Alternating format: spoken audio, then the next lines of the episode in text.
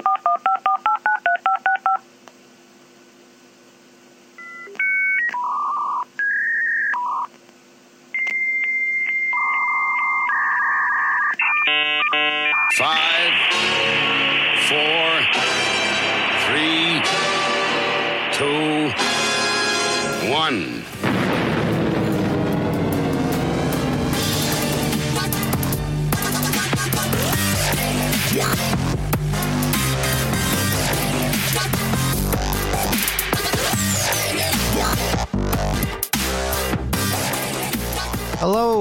Hello, willkommen, bienvenue, konnichiwa. It's time for the Armis Inquisition yet again.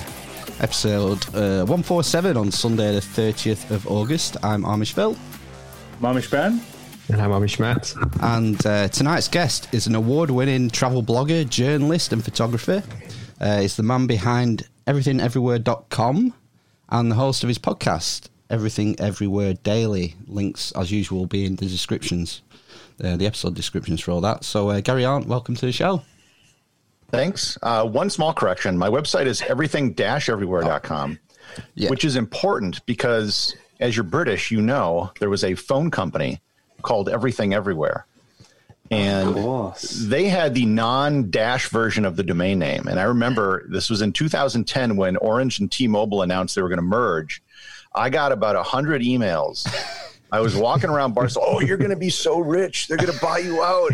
And nothing ever happened. Uh, I looked into it with like an intellectual property attorney, and basically it's like, well, they're in a different business in a different country. There's nothing you can do. And then they stopped using it. So Oh man.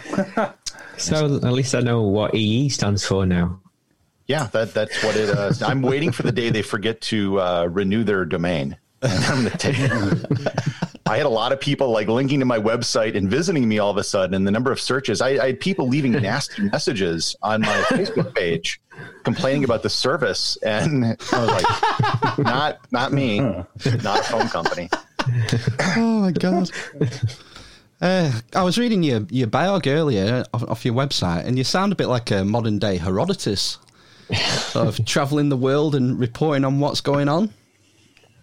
Yeah. So uh, what happened is I I had an internet company in the '90s, and I sold it before the dot com bubble burst. Uh, I went back to school, did some other things, started some other businesses, didn't know what to do. Then I came up with the idea of uh, selling my house and traveling around the world for a year. And one year kind of turned into 13, and I just kind of never stopped. And uh, so, yeah, when I started, I, I had a website, and I just started posting a lot of my thoughts about the places I was visiting. And when I started, I also went to a lot of weird places. So, when a lot of people travel around the world, they kind of have a, you know, it's it's major cities. They go to Sydney, Bangkok, Hong Kong, you know, London, Los Angeles, major cities of the world. And I was going. It took me six months to cross the Pacific Ocean. I was going to Tonga, Samoa, uh, you know, Vanuatu, places like that. And I think that kind of uh, got me a following. And then I just sort of never stopped. I just kind of kept going. Yeah, it's um, something a lot of people dream of, isn't it? Sort of leaving the rat race behind and um, living life on their own terms. It's um, something that a lot of people dream about, and they never really realize that dream. more people are doing it. Uh, there's been a huge change since when I started. When I started, I could tell you like most of the people that were doing what I was doing because there weren't many, and then it just exploded. And now, you know, there are so many things, so many jobs that you can do anywhere. And a lot of this is, you know, the the pandemic has caused a lot of people to kind of wake up to this. You know, why am I paying high rents in places like San Francisco, New York, or London when the amount of money I make is not dependent upon where I live, and I can make a lot more money if I spend less on rent and food by living somewhere else. And I think you're going to see a lot more people that maybe take, you know, six months to a year and go live somewhere. And a lot of countries are wising up to this fact, and they're offering visas now. So I think Estonia, Georgia, and Barbados, uh, you can now basically show up for a full year and just live there if you want. Right. Without getting a, a, a like a work visa or a permit system, was it before? Yeah, except you're not working there. So the problem that most countries have is they don't want someone coming in and then taking jobs from locals. But if you're working online, then you're not taking anyone's job. You're just pumping money into the economy, and you're just like a long-term tourist. and I think that's what a lot of countries are waking up to, and why they're more open to this now.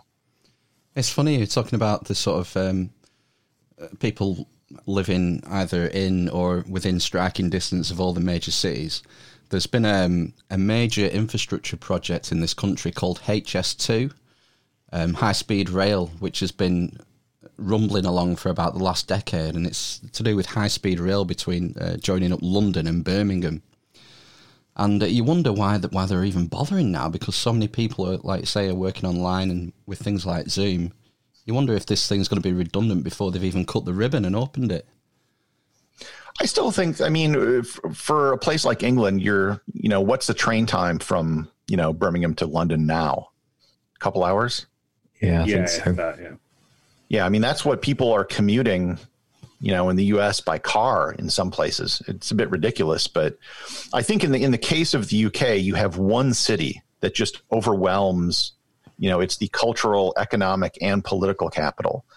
Um, so it probably is more important to have easy access to as much of the country as possible. In the U.S., we're way bigger, uh, and those things are all divided up. So we have, you know, New York, which is kind of the finance capital. We got Washington, which is a political capital. We have uh, a technical capital, kind of in San Francisco. We have a cultural one, sort of in Los Angeles, and and things split up. So uh, it's maybe not as important.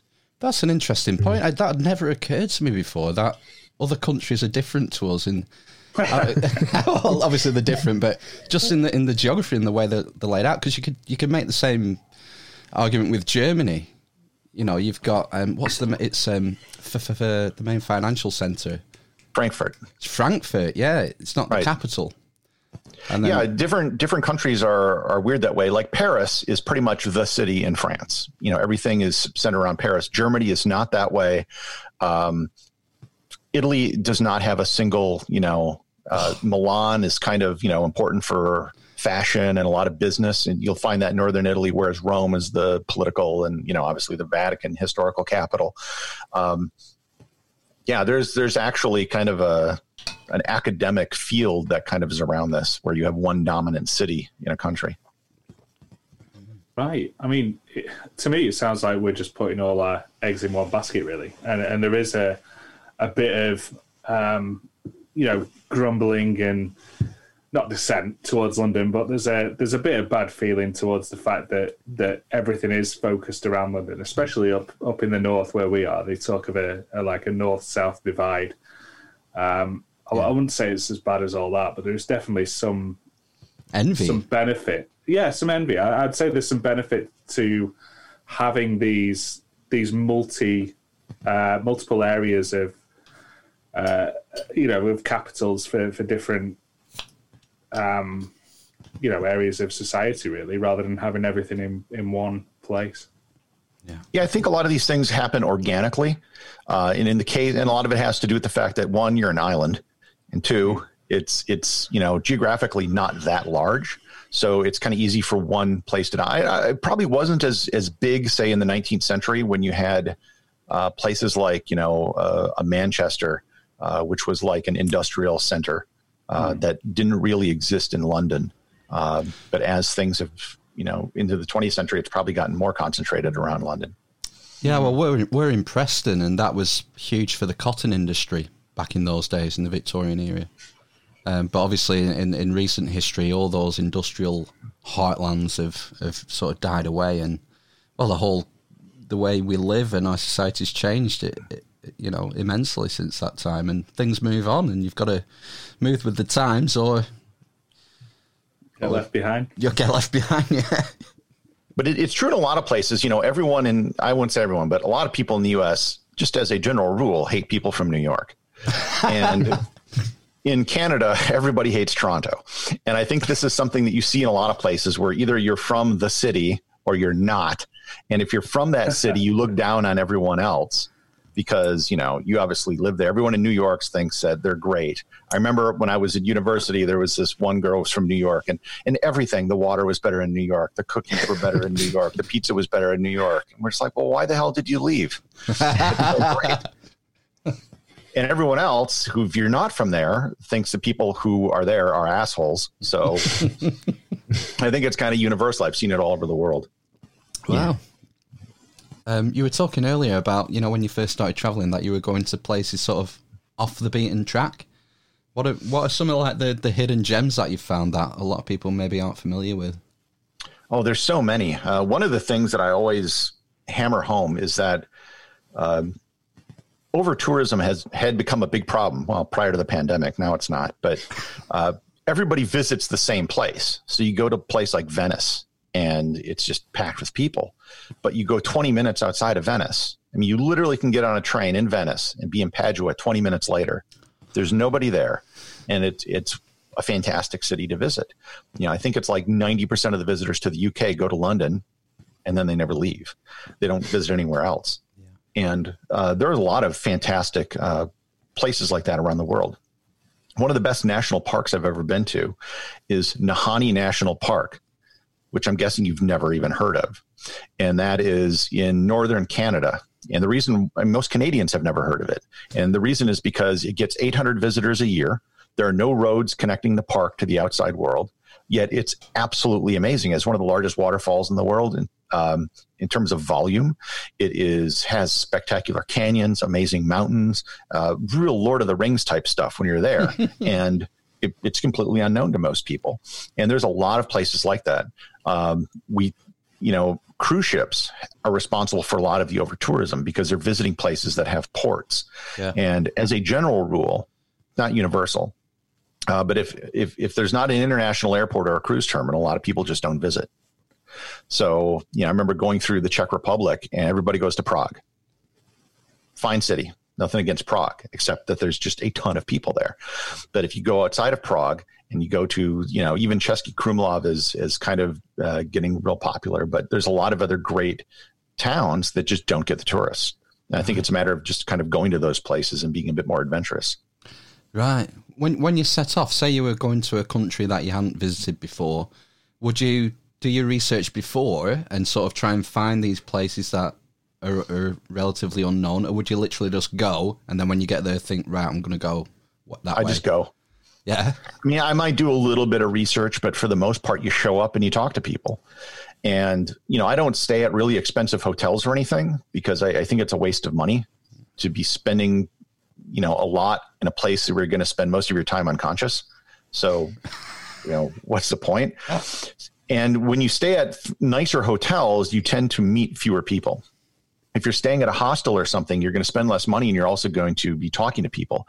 And you're going to be meeting people who are traveling who are probably just where you're going to go. And so they'll probably have the best advice as to the conditions at that moment. And they'll also be able to tell you, oh, yeah, you should go see this thing and this thing. And, uh, yeah, one of my one of my adages is, you know, the ability to adapt is always more important than the ability to plan. My plan when I started traveling was go west. And that was it. I was just, you know, I, I, I literally took a train to Los Angeles, which was horrible. Don't don't ever take a train in the United States. It's a horrible experience. I went to Hawaii, and then from there I went to Tahiti, Easter Island, uh, the Cook Islands, New Zealand, Tonga, Samoa, Fiji, and I just sort of did some island hopping through the region. And it was very difficult to even make a plan because in the guidebooks, some of the airlines that were listed went out of business. Uh, routes were changing all the time. So I really kind of had to make it up as I was going along. Wow.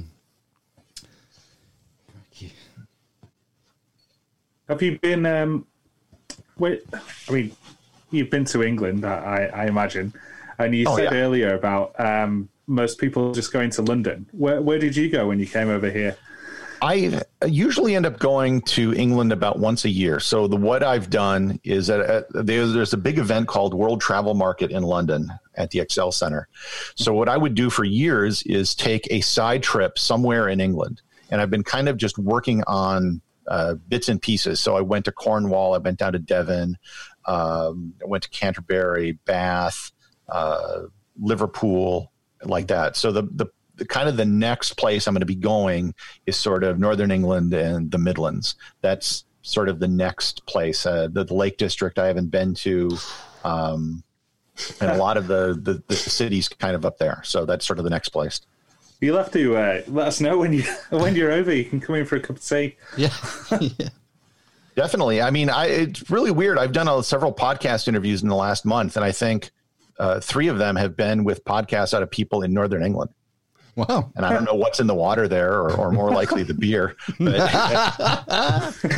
It's the Black Sheep, the Black Sheep Ale, I think. Uh, I can definitely recommend the Lake District. It's one of my favorite places to go. We go, we go, we take vacation there near enough every year. It's a beautiful place to, to visit. And Northumbria as well. You've never been that far up. Really nice place to go. Yeah, maybe not. yeah, I've been to, I was in Scotland briefly, and I sort of kind of just jumped over it. Um, Right, yeah. But actually, when when I did that, I was doing a trip where I, I went from the Isle of Man. Uh, I flew to Glasgow, and this was my first introduction to how weird British currency is because I went to an ATM machine on the Isle of Man. I took out 200 pounds, didn't even think about it, put it in my wallet, didn't look at it. I go to Glasgow and I was going to a movie theater and I take out a 20 pound note and they say, We can't accept this. And I go, Why not? And then I looked at it and it was an Isle of Man 20 pound note, which I guess is a different thing. And then I learned that they don't even accept Scottish notes in England or sometimes Northern Ireland.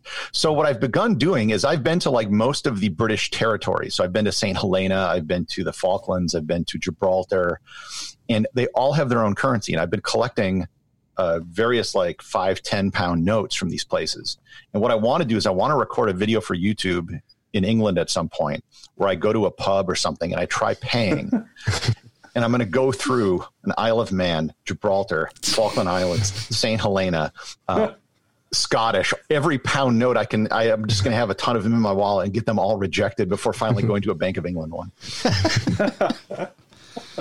It's quite a strange uh, thing that I, I Isle of Man's famously a tax haven, I think, isn't it? Yeah, it is. Yeah, it's uh, it has the same status as like Jersey and Guernsey, who I've also been to, and they have their own notes.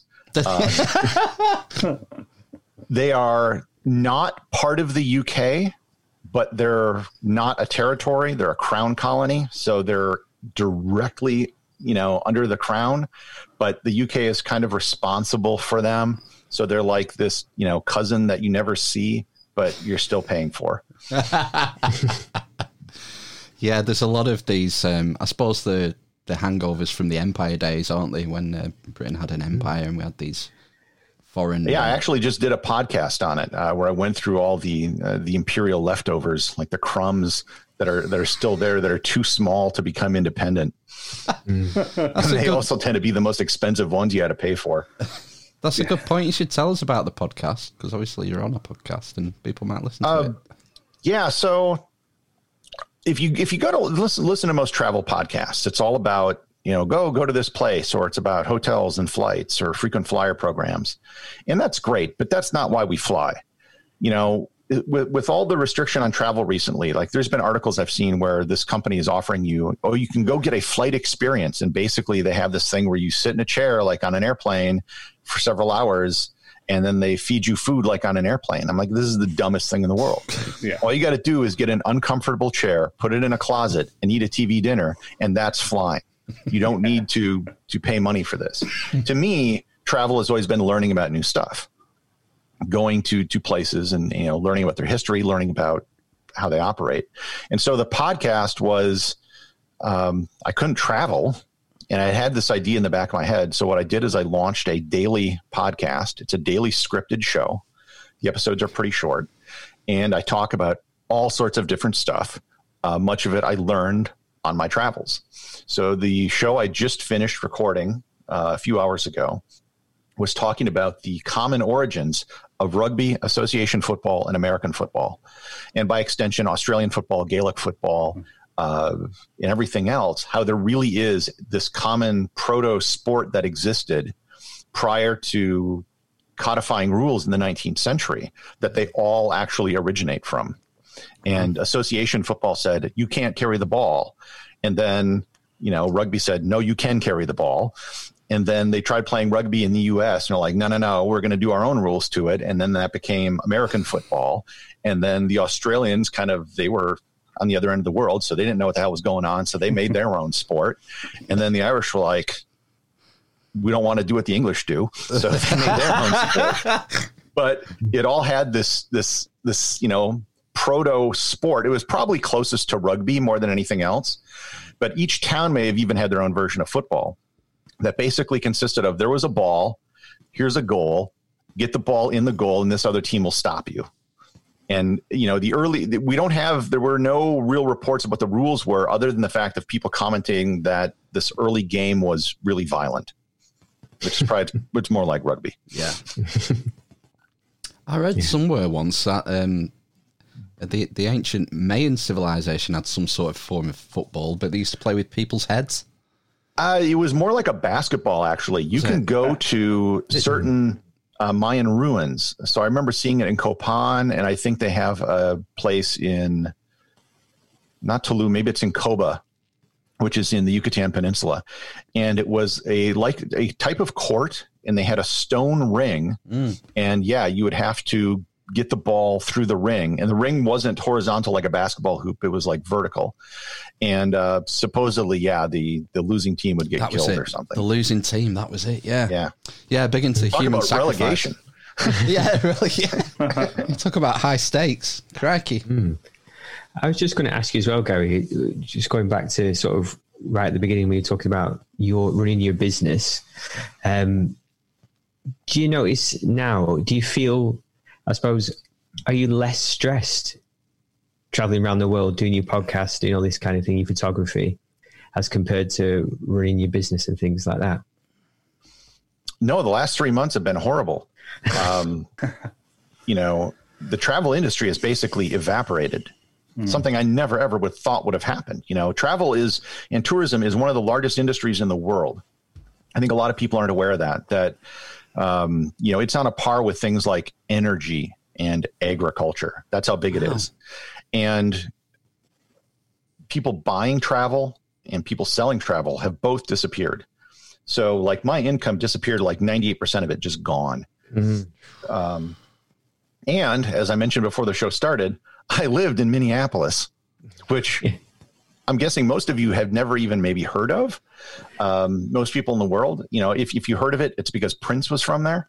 Yeah. Um, Cold. and I lived one block off Lake Street, which is where everything was happening. right. And you know, I was I was going out of my house every day, and you know, oh well, that burned down. That's you know, everything here was destroyed. Uh, so between those two things happening, yeah, the last couple of months have really sucked. Um, but yeah, I mean, the podcast has been something that, that I've been able to focus on, and that's been fun.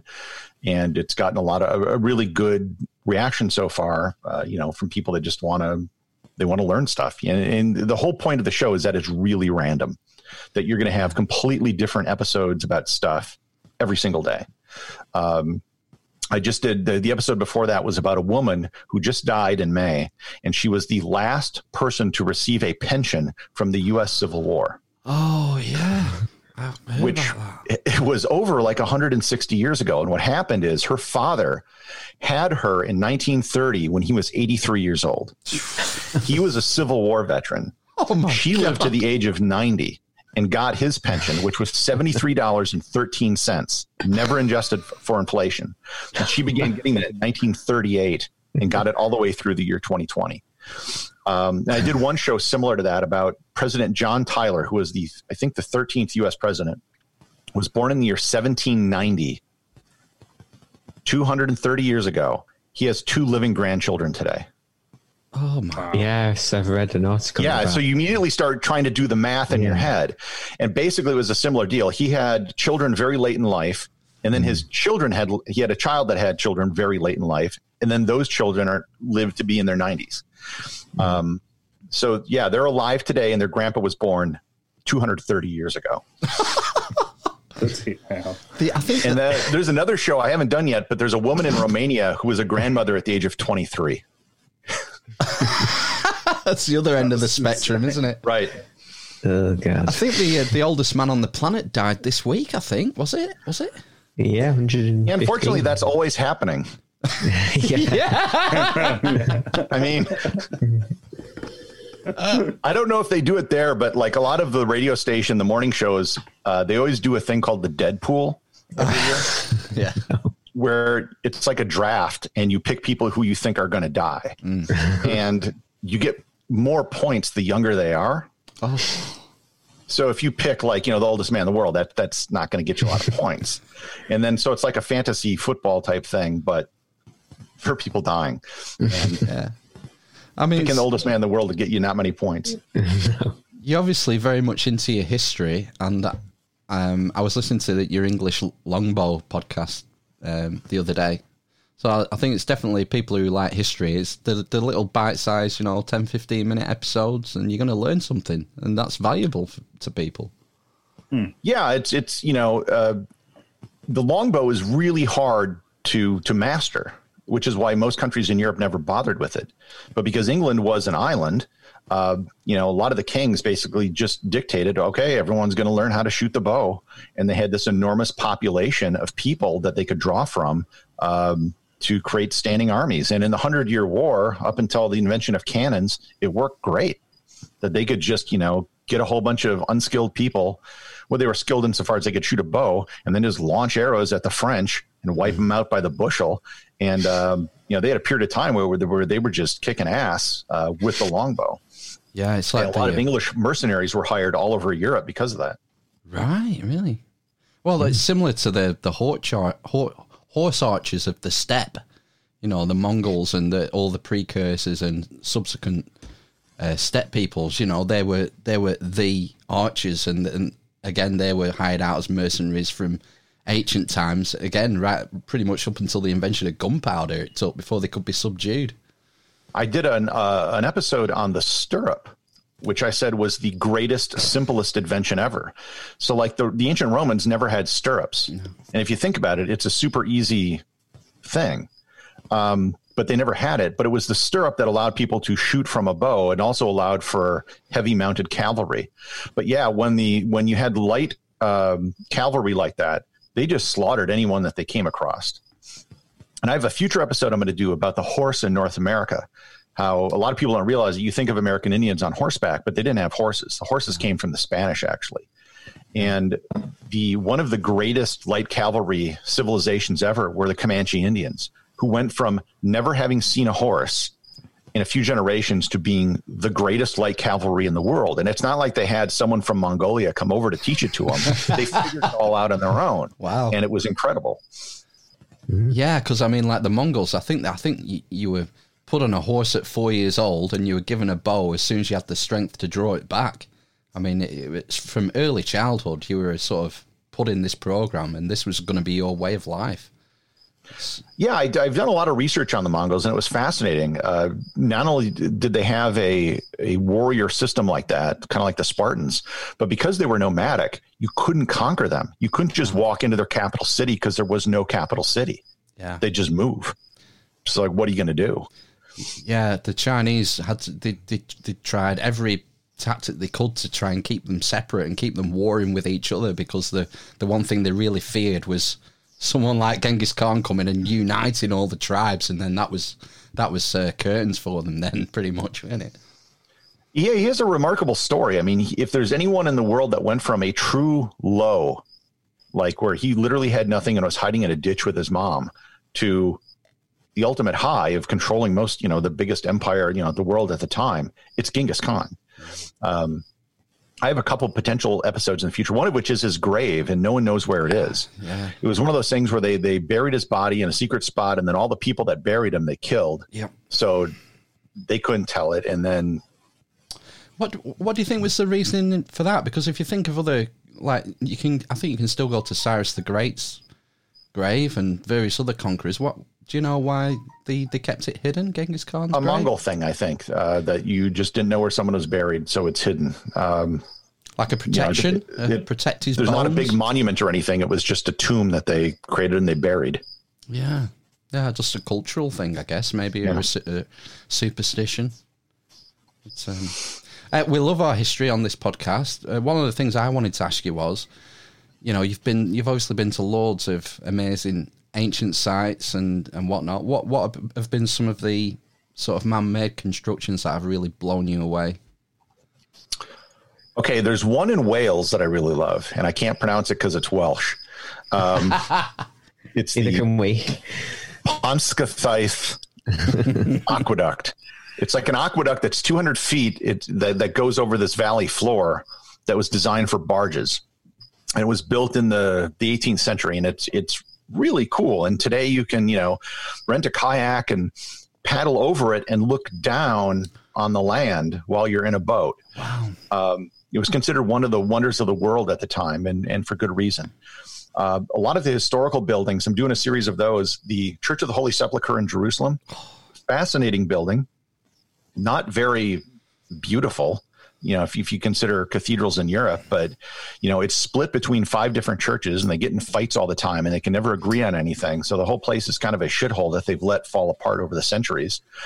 And what a lot of people don't know is that you know, I, ostensibly, it's the most holy site in Christendom uh, the keys to the building are actually have been held by a Muslim family for a thousand years because they, the Christians can't agree amongst themselves who would get the keys. So, yeah, you've, uh, Hagia Sophia in in Istanbul. I think is a really interesting building. a lot of skyscrapers and stuff too. I've always been kind of interested and fascinated by. Uh, you're gonna there's some outside of the U.S. I think the the Burj Khalifa in Dubai. Uh, you know, I've always been fascinated by by big buildings, and there was always this debate. It's like, well, you know, this is the biggest building, but this is a little bit bigger because there's a spire on it, and then there's this radio tower which is a little bit bigger. And then the Burj Khalifa just wiped all those records away because it's the biggest anything in any category, no matter what. Wow, really? Mm. Have you um have you ever been to Baalbek in Lebanon? I have not. Uh, I just haven't gotten there. I've been just over the border in Israel and stuff. But uh, Baalbek is one of the places I want to go. Leptis Magna in Libya. It's really one of the best preserved Roman ruins that you can visit because um, right. it's in the desert. Uh, Jerash in Jordan is another uh, great one. That's a was a Roman city uh, that was established. Right, because most people just think of Petra, don't they, and probably don't visit anywhere else. I've never heard of that place before. Oh yeah, Jerash is is really cool. There's a lot of great stuff in Jordan, and it's all pretty easy to visit because it's a pretty small country. Um, Wadi Rum is another great one. Uh, if you've ever seen Lawrence of Arabia, uh, it was shot in Wadi Rum, and the new Dune movie that's coming out, which the trailer should be dropping soon. That was shot, all the the Arrakis scenes were shot in Wadi Rum as well.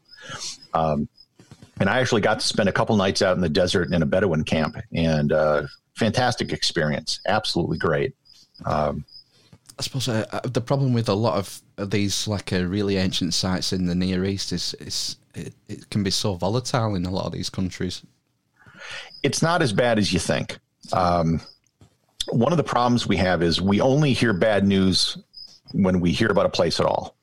And the example I always give is, you know, when I ask people what comes up when you think of Colombia, the country of Colombia, everyone says drug lords.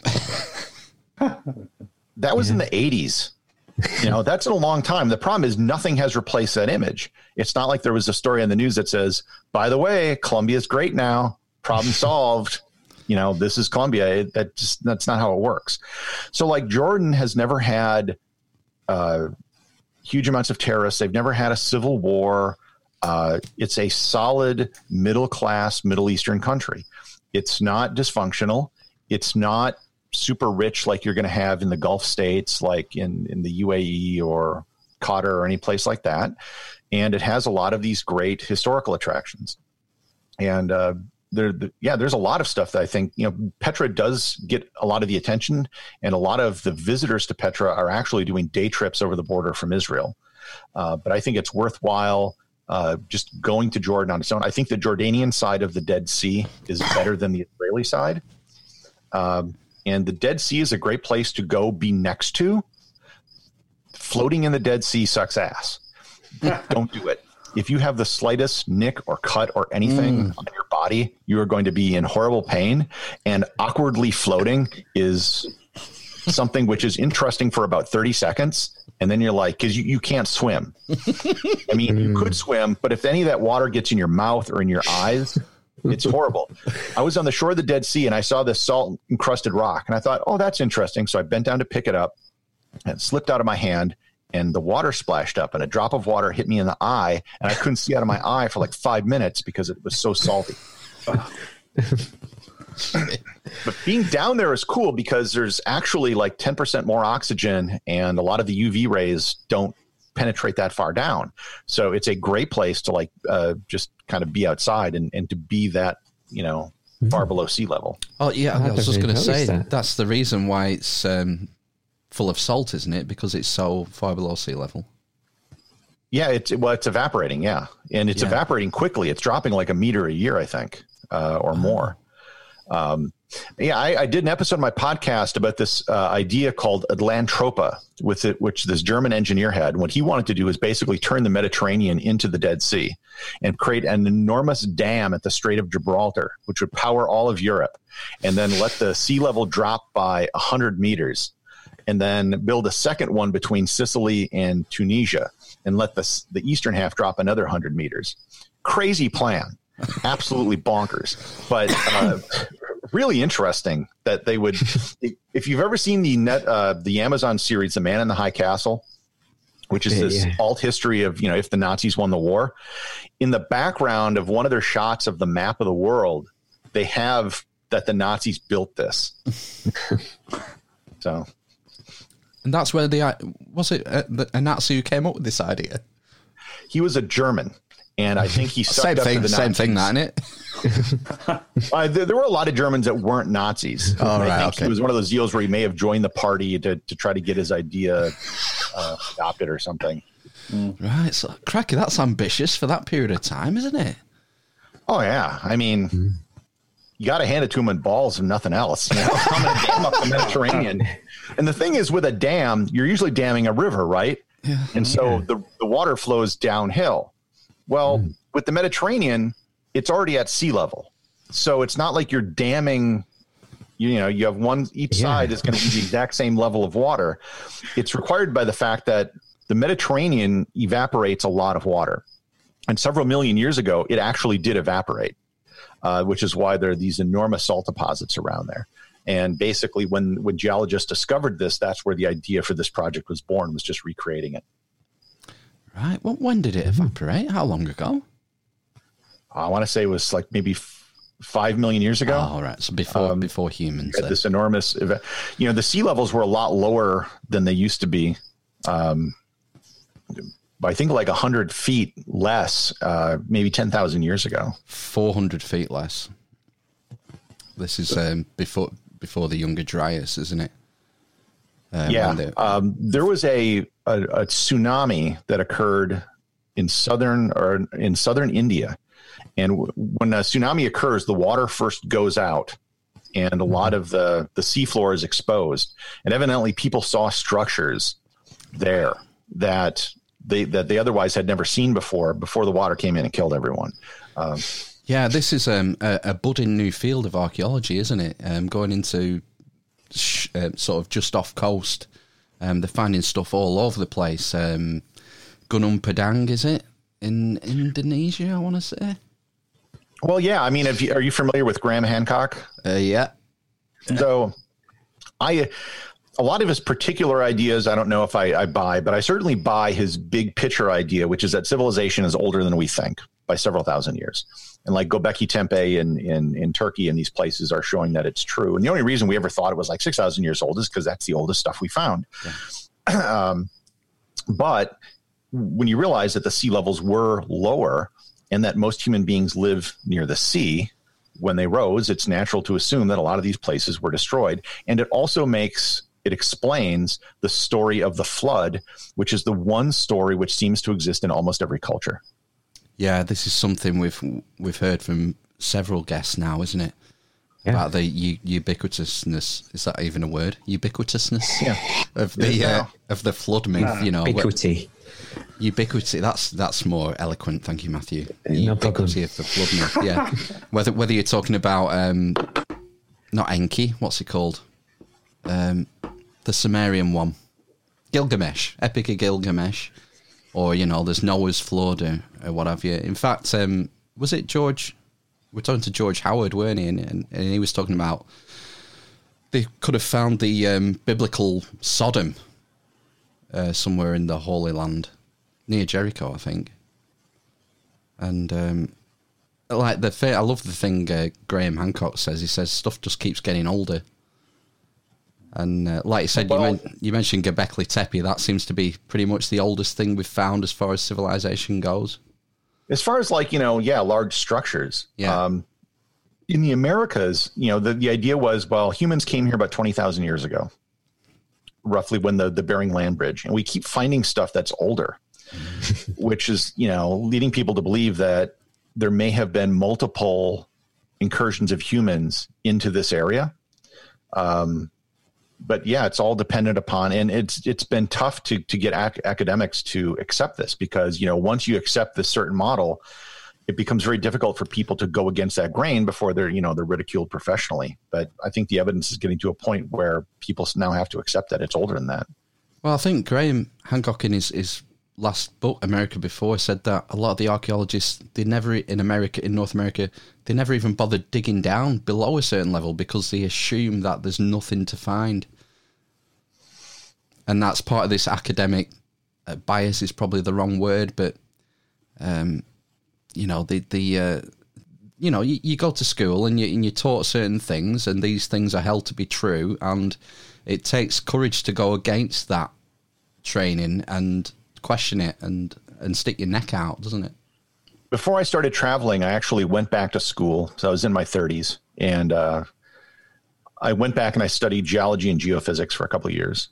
And the classic example in that was the theory of uh, continental drift. So continental, well, which continental drift, by the way, was proven to be wrong, but it was it had the right idea that the continents were moving. And the original idea was that it was floating on top of this other layer of like oceanic crust, which was not true. But plate tectonics, the theory that you know eventually replaced it, which was true. Uh, it had a lot of resistance for a long time because one of the, the central tenets in geology is that things change slowly, right? Gradualism. Yeah. And that that idea that you know uh, this also has to do uh, f- uh, what's what's the guy's name Randall Carlson. yeah, he's talking about the scab lands in eastern Washington state and how this was created through a, a cataclysm. And and for the most part, things in geology do move slow, but that doesn't mean that occasionally something big can't happen. You know, there's a volcanic eruption. Uh, I don't know if you've ever been to Washington State, but where like Mount St. Helens was, that completely changed overnight. You know, one day the mountain erupted, and then these valleys were filled with mud, and everything was destroyed. So it certainly can happen. And uh, this idea of this, um, you know, glacial lake that burst somewhere over Canada, I think there's a lot more evidence. You know, people are coming around to that idea as well now. Yeah, is it the Missoula floods? Is it called? Uh, yeah, could be if that's Missoula is in Montana, so Oh right. that's kind of they usually name that stuff after a region. So I think the the ice caps would have come down that far. So maybe that was like where it broke or something. Yeah, because I think the prevailing theory was that there was sort of ice dams holding back this water, and then um, they call it meltwater pulse A and meltwater pulse B or something, and and that eventually these dams broke, and that caused the floods. Whereas Randall is one of these proponents of an impact on or several impacts on the ice sheets, the Laurentide and the the other one, can't remember, and that this There's a place in it. Argentina where you can actually witness this. That ha- it happens every, uh, well, I'd say maybe once a decade, once every other decade. There's this in Las Glaciares National Park in El Calafate. There's this glacier that keeps advancing, and it advances into this lake, and then it eventually abuts this this land. The lake has two lobes, so when the glacier hits the land, it closes off the flow of water between the two lobes, and the water on one side starts to rise, causing pressure, and eventually it breaks the glacier in a cataclysmic fashion. And I think it was like 1998 was the last time this happened. And they had news reports and they had their cameras there and they were covering this live, waiting for the ice to break. And it eventually did, and they they were able to record it. Um, but yeah, it was basically that on a massive scale. Yeah, yeah, because I mean, I mean, all of Canada, I think, and and a lot, a big chunk of North America was covered in in ice twelve thousand years ago. Oh, the place I, I live right now in Wisconsin, uh, there's a whole area here called the Moraine District, which was the terminal point of the ice age. And we have a trail that goes through the state. It's about a thousand miles long because it's really windy. That's called the Ice Age Trail. And it basically follows the terminal point of the ice age through the state. Wow. Do you know, I, I love these theories about ancient civilizations, and like you were talking about, maybe there was multiple wa- uh, passages of ingress into the United States, maybe by boat, maybe to the south, and you know, because everyone seems to think it it was the Bering Land Bridge where people migrated, and there's just so many mysteries, and that's what makes it so interesting, isn't it? And we don't have all the uh, answers. If you ever if you ever want to visit a cool place, L'Anse aux Meadows is at the northernmost tip of the island of Newfoundland in, in Canada. Mm-hmm. And we know for certain that a thousand years ago, Vikings made it to Newfoundland and they established a colony there. We found the evidence, uh, you know, we found, and one of the, I, I- I don't know if it's true or if it's just a good story. When the Vikings first came there, they had the settlement. I think it lasted a couple decades before it collapsed. They would trade with the local uh, Indians. And at one point, they traded with them some cheese. Now, the Native Americans never really ate dairy products, so they didn't have the ability to uh, digest lactose properly. And so they got real sick when they ate the cheese and they thought that they were being poisoned by the Europeans. And so that actually started a conflict with them. And I heard was one of the reasons that the colony eventually didn't work was due to lactose intolerance. Wow. Yeah, I mean, it, it it depends what you're adapted to, doesn't it? You see, I mean, it, since sort of the dawn of agriculture, that's when we've started this sort of long process of, of adaptation. I mean, so if you're going back, you know, 12, 15,000 years ago, there was people didn't eat bread or grains, or it was it was pretty much just meat, wasn't it? I presume.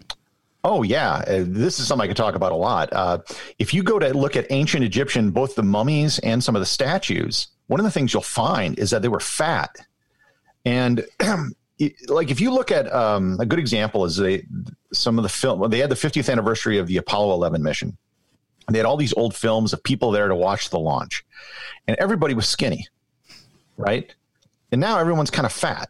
And the question is, well, well, what happened, right? Yeah. And it's not just that people are eating more; it's that the diet has fundamentally changed over the last 50 years, and there's a lot more sugar, refined uh, grains, and seed oils, and that was almost non-existent, you know, from the human diet. Well, seed oils didn't even exist. Uh, people ate very little sugar. I think uh, around the year 1900, the average American had like five pounds of sugar a year, and now that's close to like 145 pounds a year. Wow.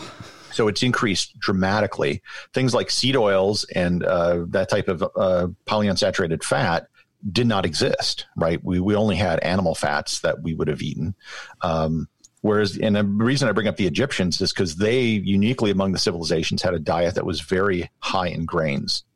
And so you had these kind of flabby uh, Egyptians and like King Tut and a lot of these other mummies had a lot more fat on them than they found in other peoples, uh, like some of the ice people they find in glaciers in Europe and stuff like that. That's interesting. Yeah. I mean, I heard one. I, I don't know if it's true, but I heard that a lot, a lot of things changed in the 1970s when there was this sort of war on fat, and that fat's no good for you, and cholesterol, and all the rest. Absolutely, And, yeah. and, and I've actually lost, uh, I gained a lot of weight traveling and I lost 60 pounds. I don't know what that is. That's like one stone. I, I don't know what the conversion, but um, basically I just, I just ate meat for like three months and I just lost a ton of weight. And I had a lot of just, you know, nagging little things, aches and pains that just all went away. well, there is there is Right. people talk about carbohydrates uh, contributing to inflammation, don't they? Yeah. And, you know, I, I, you know, but prior to, you know, modern food, processed food, you know, people ate bread and potatoes. I don't think it's, it's, you know, putting it in your mouth is necessarily going to be harmful, but we weren't eating this refined stuff. And that's the difference. Like, you know, you, if you live in the Andes, you can chew a coca leaf, no problem. People do that all the time. It's when you refine it into cocaine or into crack that it becomes a problem. And literally, what we're doing with wheat is refining it to a point, and with sugar, you know, to a point where it's we're just getting that refined dietary equivalent of cocaine. Yeah. I, I heard um, a couple of things about the post-war period in this country. Um, I heard a rumor that people were healthier in the early 50s when rationing was still a thing. And also that uh, white bread was banned in this country for a short period. Because, again, you, like we're talking about the processing procedure, things were processed so heavily that there was there was virtually no nutritional value in it. And that's when they had to start adding things and it said, oh, now with riboflavin. And it's stuff they're having to put back in because they've Right. stripped it of all its nutritional value. Yeah, if you just eat normal whole foods, you, you don't really need a lot of supplements. Uh, there's a good argument to be made that agriculture itself made people less healthy. Uh, what it did do was allow for a consistent supply of calories. So it decreased the problems of starvation. You know, that was always the problem if you're a hunter gatherer. It's just like, well, what if what if you go out and there's you don't get anything? Well, then you starve and you die. So agriculture kind of solved that problem especially because there was a, a, a pretty big extinction event around the world of uh, large megafauna, large mammals that died off because we probably killed them all. Uh, large oryxes in, in Europe, um, mammoths, you know, in a lot of uh, Asia and North America, they died out. They were probably hunted to extinction, which led to the necessity of agriculture, which created a more even supply of calories, but probably decreased the, the nutritional value. And we start to see things like tooth decay, more heart disease, and things like that because we were eating a diet which were able, you know, had some benefits. You know, we got a thing called civilization out of it, but from an individual health standpoint, was probably not the best. No, it was a trade off, wasn't it? Because you, you gain the ability to be able to store calories long term in grain stores and whatnot. And that gives you then labor and free time to be able to s- have specialist. You know, I'm going to be a stonemason or a tailor or whatever, or a trader, which just would not be an option without having that luxury of having food in storage. So it's a trade off, really. And I mean, I think we, it's a, a fair price to pay considering where we're at now, I guess. Well, now we can actually figure out what is the proper diet. And we have things like, you know, refrigeration. So Yeah. you could store meat in a way that you never could before. Uh, this also goes back to the topic of Göbekli Tepe. And one of the things is, well, how did, you know, these hunter gatherers or these nomadic people manage to build these large structures? Because it makes sense if you're, you know, in a agricultural civilization, how did they do it if they were nomadic? One of the theories I heard is that they did it basically, you know, they would come to this place in the summer and, you know, when things were relatively abundant and they would build this and it, it occurred over a period of maybe, you know, many, many years. It wasn't just something that was had they had a dedicated workforce for. I mean, the, the the issue I would have with that is because is I'm pretty sure there are astronomical alignments at Göbekli Tepe, and and if that's correct, then that presupposes that they were an agricultural society. Because why why else would you bother with with astronomical um, observations if it's not for agriculture? agriculture didn't necessarily have to be a, a binary thing. So I'm sure the first agriculture was, you know, you're at a hunting camp and you throw some seeds on the ground, and Yeah. the next year you come back to the same camp. And It's like, oh, that plant is there now, and they kind of figured it out. So it it it might have been a type of we plant something, we leave, and we come back and we harvest it. So it wasn't a you know you have to plow the fields every day and stuff like that. So I'm guessing that was kind of how it originated. So we, it wasn't you know it's something we we did over a period of centuries or millennia. So there probably would have still been good reasons for tracking the stars, and I'm sure people did it well before that just because what else was there to do at night? You know, they would, you know when is the hunt? When is the migration going to happen? Uh, Being able to plan those sort of things. Well, oh, this star is at this level. We need to start moving over to our hunting grounds now, so we're there in time. Uh, Yeah. So I think there still would have been reasons. Yeah, it's sort of seeing the dawn of agriculture is not a, a, a an immediate change, but a gradual process that maybe took thousands of years. And Uh, That don't, that just makes sense to me, right? yeah, unless unless an ancient civilization came and gave you all the uh, the knowledge overnight.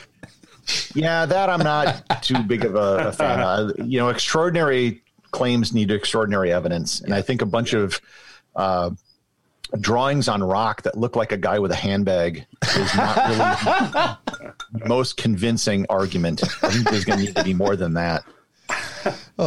We need to we need to get you talking to Ryan Seven about the handbag, don't we? There's, And you know exactly what I'm talking about. So oh yeah, we, we Ryan Seven who came on. Well, it was before the lockdown, wasn't it? Several months Yeah. ago, but There we he pretty much talked for an hour about the handbag. he had, he had an article published on Graham Hancock's site about the uh, his handbag theory. He's got a book coming out soon, I think. I mean, it's interesting, but Yeah, it's a bag, right? I mean, I don't. I- the- Like I said, it's interesting, but I don't think that it, it proves the existence of a civilization. Or, you know, the other thing is like, oh, we saw this Egyptian hieroglyph and it looks like a guy in a space capsule from the 1960s. Therefore, they had space capsules. yeah. And to me, you know, uh, strangely enough, the space capsule was, you know, just the 1960s. It wasn't a space shuttle. It was that version. And it's like L. Ron Hubbard saying, "Oh, the the aliens, you know, their their spacecraft look just like DC-8s, which happened to be the spacecraft at the time he wrote it in the 1950s. Not a Concorde, not a 747, but a DC-8." Um, coincidentally enough, no, yeah, that, that's kind of where they lose me. I think you're right when you say extraordinary claims need extraordinary evidence. I think that's a good uh, mantra to uh, live by. So I- you know, I can't say it's not true, no, but I, I, I just you need more to convince me. more data is required. Right now, if they find one of these bags and there's like some stuff in it, okay, then we got then that's a different story. like a like a Tamagotchi and uh, a Rubik's cube or something. Yeah, it's like a book. It's like your very first farm, and it just tells you what to do to grow this stuff. It's like how to build a pyramid. Oh, okay. Oh, don't get us started on the pyramids. I presume what's what's um, your favourite place in Egypt to visit? Um, Luxor is a really great, you know, the stuff around Luxor. There's so much stuff around there. Um, I went down, and also I went down to uh, Abu Simbel, which is you're getting pretty close to Sudan at that point. Which I'd actually I haven't been to Sudan, but I really want to go visit some of the pyramids because you know it doesn't just end at the Egyptian border; it actually just keeps going into there. Um, some really cool stuff in Ethiopia as well that I got to visit. Uh, Axum, that uh, I, I, I, I read, that was the first Graham Hancock book I read about the the Ark of the Covenant. The sign and the seal. Yeah. Which actually later I found out someone actually did sneak their way into the uh, Covenant building in Ethiopia. And he, the guy said it was just a replica. I think this was like in the, the 40s or something that happened. Yeah. So, Yeah, it's the famous story of the blind priest, isn't it, who uh, supposedly guard the Ark of the Covenant. But um, actually, the, the coolest thing, now that I think about it, the coolest thing in Egypt that I got to see was I did a dive off of uh, the, the pier in Alexandria. And you can see the ruins of the lighthouse of Alexandria that are still underwater. Wow, and not a lot of people are aware of this. Yeah. And it's a it's a really interesting probably the only archaeological dive that i've done. Wow, you didn't find any old scrolls or anything with the secrets of the universe. no but there were there were a few like sphinx statues uh, that were buried but mostly it's just big blocks. And a lot of the blocks were used for a, a fort that's currently on the site of it uh, fort Qaitbay um, Yeah, that's a that's a common theme, isn't it? Things get reused, and, and like if you, you're saying you were in Jerusalem, you'll uh, or Cairo, there'll be bits of, of old Egyptian ancient stone that's been reused in, in the city. Oh, you'll see that all over, including in Europe. Uh, if you ever go to the t- uh, to Pisa in Italy, ignore the Leaning Tower. That's not the important part. Go to the cathedral itself, and you'll see all these blocks with like bits of Arabic writing and stuff on it that are like you know sideways and things like that because they used parts of another building to to create the cathedral. And yeah, you see that all over. the the marble that used to clad the Colosseum in Rome, most of that is now in St. Peter's Basilica Wow. because they just used it as a as a quarry because they had all this marble sitting there, and that's why it looks so naked today. Crikey. well, I tell you what, we're, we're rocking up to an hour already. I can't believe how quick Yeah. it's gone. But um, thanks for coming, Gary. Is there anything you need to you need to add? I mean, we'll we'll be posting the links and everything on the show notes, but where do where do we need to send people? Uh, just you know, search for the podcast. Just search for everything everywhere daily. Um, that's where they can find me. And uh, yeah, thanks. I mean, I didn't expect to be on the show because no one expects the Amish Inquisition. So Oh, it's been great. It's been really great to have you. Thanks for coming. It's been great and informative as usual. Absolutely, yeah. And uh, if best. you ever want to have me back, just let me know. Oh, that's great. Thanks a lot. Lots of lots of stuff I we never even touched on that I talked No. about. Oh yeah. Yeah, I, w- sure, definitely. I want to ask you about the carnivore diet, but that's going to have to wait. Pretty easy. Eat meat. But it's got to be Actually, good. the only thing to toss in is you know make sure it's high fat. Uh, toss in some organ meat like liver and stuff every so often, and then I also try to eat sardines and, and some other fish because there's some nutrients in there that you're you that may be in, in lower amounts. And if you do that, you're kind of gold. It's pretty simple. It's not like being a vegan, um, where you got to do it right and you're still going to get sick in three years. Well, it's you, been you do it right. You really don't need any supplements. You don't need any you know anything. No. well, it's been brilliant. Thanks for coming, Gary. Um, Thank you. Stick around while we play ourselves out, and Yeah. we'll, we'll be back in a minute. Don't forget to check the website and the podcast out. Okay. See you in a bit, eavesdroppers. Two minutes. Cheers.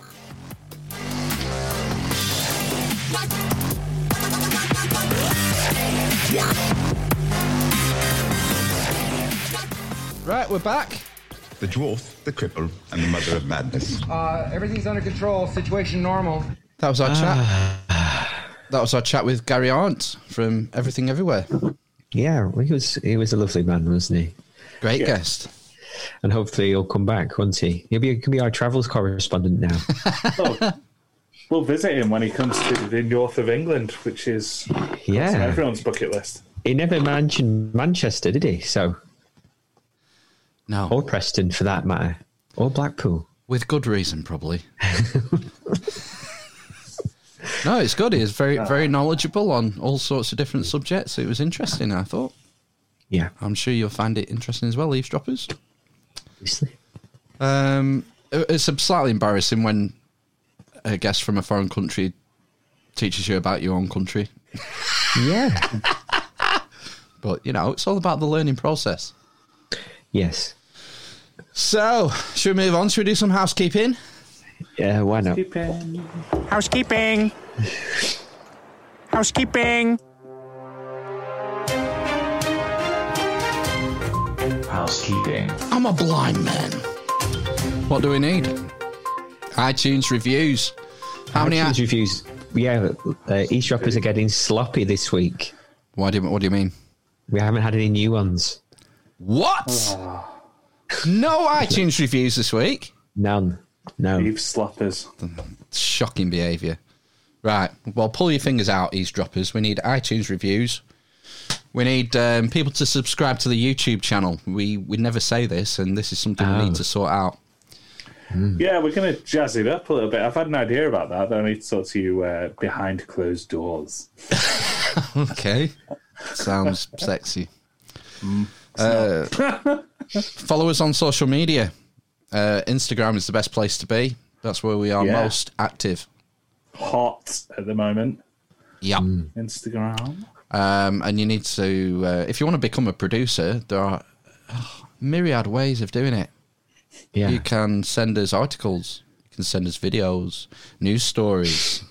You can contact us everywhere. We're very friendly. Um, I got a comment from Anne Luluni this week. You guys are hilarious. I, lis- I listened to this episode yesterday and I was cracking up with you. Laughter is the best cure for all the craziest craziness going on these days. Oh, that's nice. It is, isn't it? So uh, thank you, Anne. You become a producer of uh, episode one four seven. Uh, we- Congratulations, Anne. Yep, congratulations. Um, put it on your LinkedIn. Yeah. We'll Absolutely. we'll back Link you to up. us. We're on LinkedIn. Yeah, it- we'll do. We'll do what that thing. What's the thing you do on LinkedIn where you you can you say You someone's link. good at something? Give them props. Yeah, we see. Anne's, Anne's a great producer. I believe it's Yeah. called an endor- an endorsement. That's Oh, the one. Yeah, Yes. right, okay. Um, the other thing as well is, are we going to mention that how we're blowing up in India? We're blowing up India. We're not blowing up India. We are blowing up in In India India. How does that work? Why is that happening? because we're just getting loads of listeners from India at the moment. Looking at our stats. Okay, well, so, hello, our Indian friends. How are you? Leave us like, subscribe, donate. what's hello in uh, Punjabi or, or whatever? I don't know. What's the language in India? There's loads of them. Several in- Yeah, there's several. Yeah, we could just say hello because you know Yeah. Because we're people English. Because we're English, and we de- none of us bothered to learn any other uh, any other languages. Hello. yeah, say it slowly. We should. Um, Yes. I need to give a shout out to Adam and Surfiel from Conspiranormal, Conspiranormal podcast, because the Strange Realities Conference is happening. So, Ooh. online conference for all things paranormal, uh, cryptids and Bigfoots and ghosts Big and conspiracies. So that's happening September 25th through 27. If you go to strangerealitiesconference.com, you can find out all the details and buy tickets, and it should be great. And hopefully, we'll be speaking to them very soon. Ooh. Oh. Oh. Um, how else do you become a producer, Amish Ben? Uh, you can. Let me think. We've had send us articles. You can do it anonymously. Anything, anything you want, really. Just t- send us a topic you want to talk about. You can. You can. Uh, And nudes. Do we still have a phone number? No, Oh, I was going to say you could phone up, but don't do that. we don't. uh, we don't. You have to live stream if you're going to do that. Oh gosh, yeah. What's the number one way? What's the number one way to become a producer? Donate. Donate. Toss us a fucking coin. Toss a coin to your witcher, oh valley of plenty, oh valley of plenty. I'm a blind man. We need your help.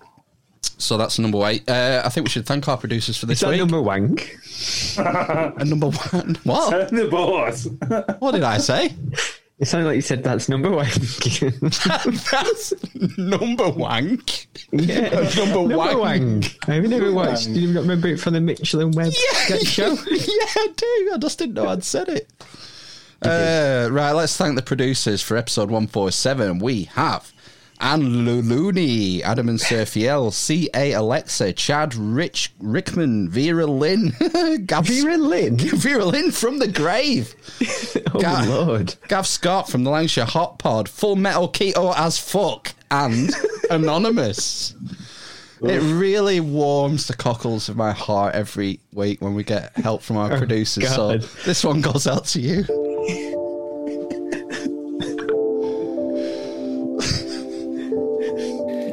They are Yeah. so amazing in their love. I'm a blind man. You're wrong, and you're a grotesquely ugly freak. I've been coming to terms with the fact that I am gay. like a judgment day and terminating mode like The dwarf, the cripple, and the mother of madness. I imagined the carrot was my penis. Okay. Thanks very much. I think that's the. Uh, is that all the housekeeping done? Um, Yeah, yeah, it are- is. yeah. Are we going to talk about our correction? Are you going to do the correction? What correction? I'm unaware of a correction. Are you going to play? Have you got the? Have you not got it lined up for us? Correction incoming.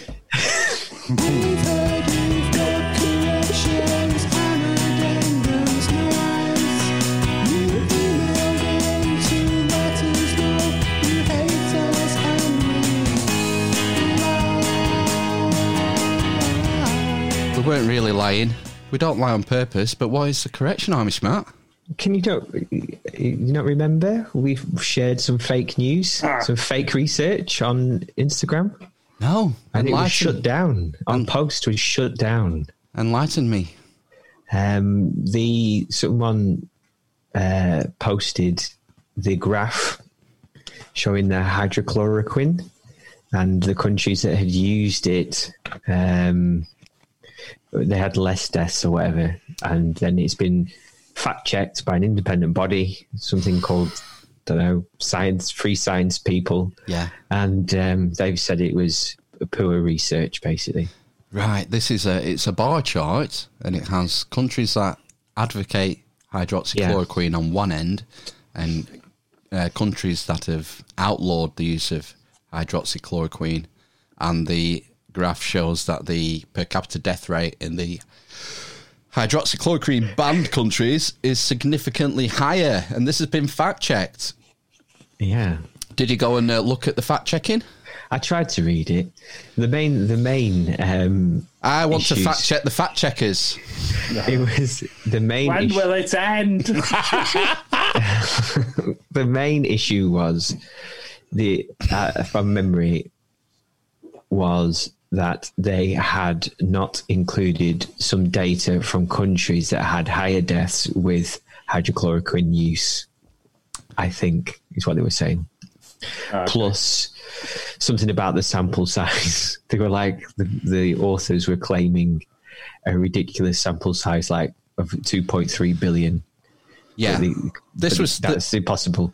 This is the biggest problem: is that they claimed seventy nine percent uh, decreased mortality in hydroxychloroquine countries.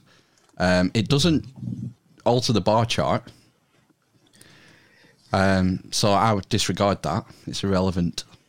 It's it's poorly done um, statistical, statistically, but Yeah. it doesn't change the bar chart. Well, no, I think what they were saying about the bar chart was they weren't. They didn't. The bar chart would have looked different if they'd included Spain and Germany. I think they said because they had used hydrochloroquine but had higher deaths or something. Spain and Germany used hydroxychloroquine as a last resort for people on ventilators who were about to die. There you go. You see, That's They why. died. And if you look at the protocol for hydroxychloroquine, it has to be implemented within five days of infection, not a day before you die. so that's why those countries were omitted. I mean, when do we get our apology? Yeah. I mean, Well, you're not going to get it because Orange Man bad. Orange man. He bad. can't be right. He can't be shown to be right. Can you imagine the fallout? Has he been right on anything? Probably not. I mean, re- he's going to build that wall. Yeah, a beautiful wall, like his hair. It's going to be beautiful. Well, Well, you know, that's- you've brought us into COVID news now. Yeah. Uh, segue.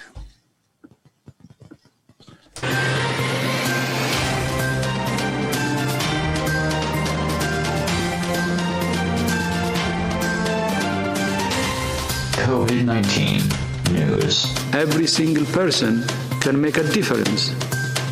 Every person, family, community, and nation must make their own decisions. I just want to be frank about this because every time I heard the message about wash your hands, I Hi, so I'm just on, in my car on the way to work. This morning, as COVID cases mount across the country, the mass debate is intensifying. People are very passionate on both sides of the great mass debate. The partisan mass debate is heating up. You know, it's just, you know, super painful. But Okay, first we've got so much to get through. I've got fucking two sides of A4 Oh, of look shit to get notes. through. It's not all COVID, you'll be glad to know. Oh, Oh, thank down. God. Uh, this is an old story. It's from May, and this is from our Antipodean friends. Antipodean. yeah, yeah, but it's recently been getting traction on social media. So I've got a clip, and it's all about the surveillance state in Australia. Oh God. Weekend edition. Welcome back. New video surveillance technology will be rolled out next month to help Australian businesses maintain social distancing in the workplace. Powered by artificial intelligence, the system includes contact tracing and COVID-19 mask detection capabilities without the need for a phone app. As more Australians head back to the office and factories, a new tool will be activated on June 1st to make enforcing pandemic distancing rules easier. Developed by Motorola Solutions, this smart surveillance system will watch where people walk and where foot traffic is causing close contact. It will record it and report it for action. Artificial intelligence is doing all the heavy lifting, so real people don't have to watch hours of video. For example, if wearing a mask is a company policy, you'll be flagged by the system when you're not wearing one. We take our role as practitioners of responsible AI very seriously and pay particular attention to designing products that empower decision makers and also design for privacy. Designed for privacy. That's interesting. How's that work? Right. what the fuck are they saying?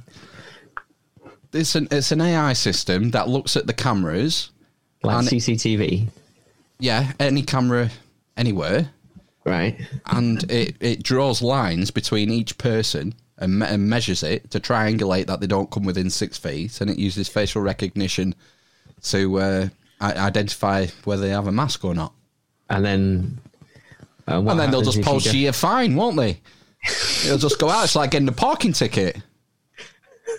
Won't it? It just come in mail. Oh well, how can they recognise your face? You've got a mask on. I suppose you will have a mask on, will you? You... The cameras will just follow you home. oh, fuck. It's a computer doing it. It's not a guy who has to, do- you know. Oh no, we don't want that, do we? I don't know. Uh, I thought it was And, uh, interesting. and the Australians doing quite well, you know, with the number of cases. Have we not been talked about this? It's like you know, yeah, it's, it's getting worse now because it's getting cold. Ah, right, yeah, Isn't it? It was the summer, wasn't it? Yeah. People are going to be staying indoors in, in with in Hang on a unventilated no. It's going the other way now, isn't it? Yeah, it's getting For them, it's getting for spring now, isn't it? In Australia. I think they're in the middle of winter now, aren't they? Mint, winter, spring, tomato, tomato. Oh, anyway, it's irrelevant. I've got a um, next clip. I'm rattling through COVID. Oh God! Right, okay. I've got a statement from Dr. Tedros, not a re- real medical doctor, Any Um, relation? to anyone else? Who's Tedros? Yeah, I presume so. Otherwise, how would he exist? Who's Tedros? Dr. Tedros from the NWO. Sorry, the WHO. and, and, about to go. NWO's New World Order. Yeah, Dr. Tedros from the New World, World Order. He uh, came out with slip. came out with a, a statement which is quite, I think, it's quite worrying at the end. Every single person can make a difference. Every person, family, community, and nation must make their own decisions based on the level of risk where they live. That means every person and family has a responsibility to know the level of transmission locally and to understand what they can do to protect themselves and others. At the same time, we will not, we cannot go back to the way things were. Throughout history, outbreaks and pandemics have changed economies and societies. This one will be no different. In particular, the pandemic has given new impetus to the need to accelerate efforts to respond to climate change. The pandemic has given us a glimpse of our world as it could be cleaner skies and rivers. Livers? Things will not and cannot go back to the way they were. Well, it's not up to him, is it? So you know. Well, he's just told you, and he's from the Um, New World Order. Well, no, he's, this is wrong, isn't he? Because you know, business, business, business, the- business, numbers, numbers, numbers. In the next breath, he says that pandemics have been going on for ever, Exactly. and we just carry on. So No, that's the exact opposite of what he says. Every, when a pandemic happen, happens, society changes forever. Ah, and he, sa- right, he says okay, this one will carry be no different. Things will not and cannot go back to the way they were. That's what a quote. changed forever after 1918? I mean, loads of stuff Uh, changes all the time. Thing, you know, the world is a lot different to when to after the previous pandemic. Yeah, but I don't know what direct changes have been made. There are probably some, yeah. I thought that was pretty sobering, really.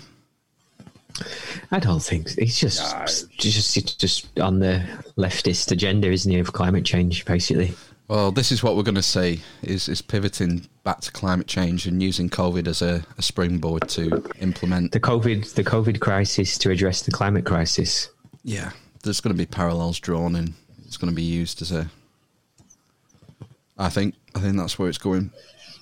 But anyway, I think he probably has a point, doesn't he? Some things will change. Like you know, I'm pretty sure a lot more people will work from home more often. Like we've talked about that loads, haven't we? So you know, that's probably one thing that will change. It might have a, a beneficial impact on um, CO2 levels. Yeah, But, less commuting, um, less crowded trains. I was reading as well about uh, this is like a one paper though I think saying it something along the lines of um, if we reduce uh, if we start using carbon capture, you know those big machines that suck carbon dioxide out of the air, um, it might impact um, crop yields and growth, and the world might starve. is what he said. Yeah, Uh, because of the amount of energy it's going to need to run these carbon capture machines, around 30%, I think it said, of humanity's energy generation is going to go into carbon capture. And so it's Oh, going right, to cause famines. hey! Something to look There we go. forward to. Yeah. Pick your apocalypse. Yeah. I was, um, oh, that I'm saving that for the last scene, the apocalypse, because I got fucking freaked out last night. But we'll come to that later. Oh no! Uh, because you know how much I love Eamonn Holmes. You do like him, don't you? Eamonn, Six. Eamonn Holmes is um, is a, a morning weekday TV presenter who presents a show called This Morning during the school holidays. And uh, he was dropping some mad science on this morning this week. I just want to be frank about this because every time I heard the message about wash your hands, I assumed it was about because the bug is living somewhere, this bug is being spread to me. But there is a growing worry when you say wash your hands and not shake hands. When this pandemic ends, this is a rule that probably should still apply. There's growing worry that the, the the COVID 19 uh, germ can spread through your feces. Right. Feces. A bit of emphasis feces. I just want Wash to be your frank about this because every time I heard the message about wash your hands, I assumed it was about because the bug is living somewhere, this bug is being spread to me. But there is a growing worry when you say wash your hands and not shake hands. When this pandemic ends, this is a rule that probably should still apply. There's a growing worry that the, the the COVID 19 uh, germ can spread through your feces, which is why hand hygiene is so important. Am I right or wrong on that? Yeah, there's a growing body of, evidence. There's over about 50 studies now that have showed that first the virus can be shed through the feces. There are some studies that show that live virus can be do it that way. And importantly, there's a growing body of evidence that's saying transmission occurs around toilets and in them areas. The good news about this, though, is that actually it's much easier to be managed with good hygiene and good cleaning regimes.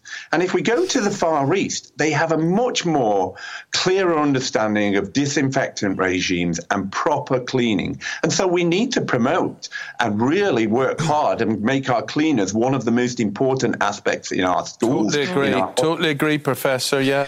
There you go. Eamonn agrees. Totally. Basic anal cleanliness. Just bleach your Yeah. bleach your anus.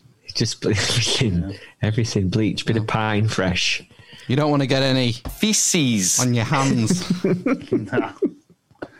I mean, there's lots of other nasty stuff that's uh, that can be found in your um, in your feces that you want to keep your hands clean for as well. So that, that's not a new story, is it? No. it's sort of a good rule of thumb. Have you ever heard of like, you know, Because you don't want to get your thumb covered in feces. oh yeah, it's always the thumb, isn't it? Is it in your house? Yeah. Okay. Mm. Abort! Abort!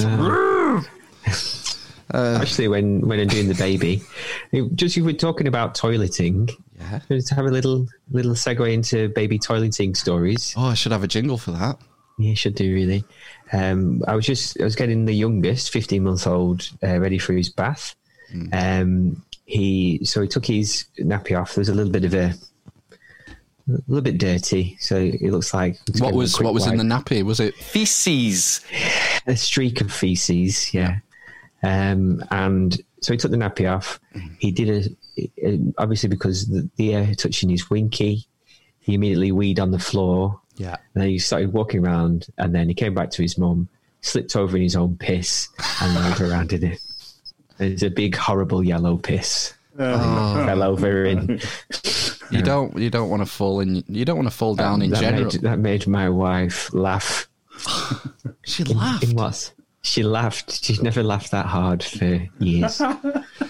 It's like the purest form of slapstick, probably. it is, yeah. Falling over in your own excrement. Yeah, it goes back to Göbekli Tepe days. Yeah. But the other thing about falling over in the bathroom is You know, it's just, you know, super painful. But super. Yeah. It is. It was Uh, all right, though. All right. fine. We'll uh, move on to the next story. Did you hear about the healthcare worker who went viral this week? I happened to just watch the video. Quite attractive young lady. Very photogenic. Is she going to come onto the podcast? Oh, I didn't even think about asking her. No. Anyway, she's called Louise Hampton, and uh, she's under investigation from her employer KUK at the moment because of this video.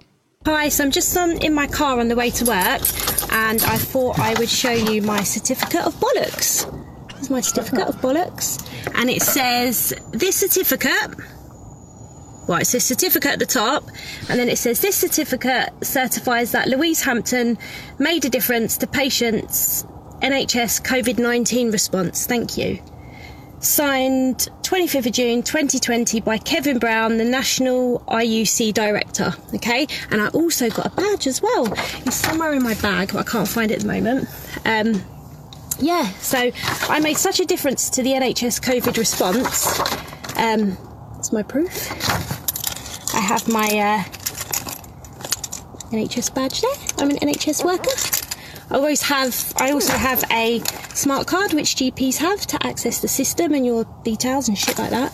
Um, Okay. so yeah, I'm, I'm an actual NHS worker, and apparently I worked really hard during COVID. Did I bollocks? That's why it's a certificate of bollocks because our service was dead.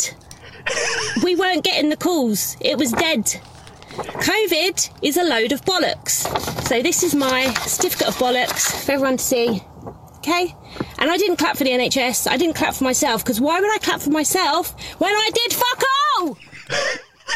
there you go. Bedside manner. I'm on my way to work. Love you. Bye. Um, I'm a little bit scared of her now. Why? Let's get her on the podcast. Yeah. She might beat me up. Um, what what did she do? Is she an ICU nurse? Is that what she was saying? No, I Did think nothing. Yeah, she does nothing. I think she works for the one one one service. Oh, they, Oh, right. not a track and tracer or anything. Oh no, no. Well, Well, well, then, I don't know. know, I don't know. That's what I heard. Is that she works for one one one. If she works, if she works for one one one, and she isn't a nurse, then I don't think she would have been that busy because a lot of people stayed away, didn't they? What from, From phoning 111. or? Yeah. Oh, I don't know.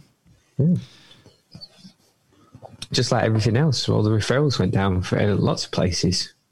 Oh, so you agree then that the, the, the, they were all dead? Nothing was happening.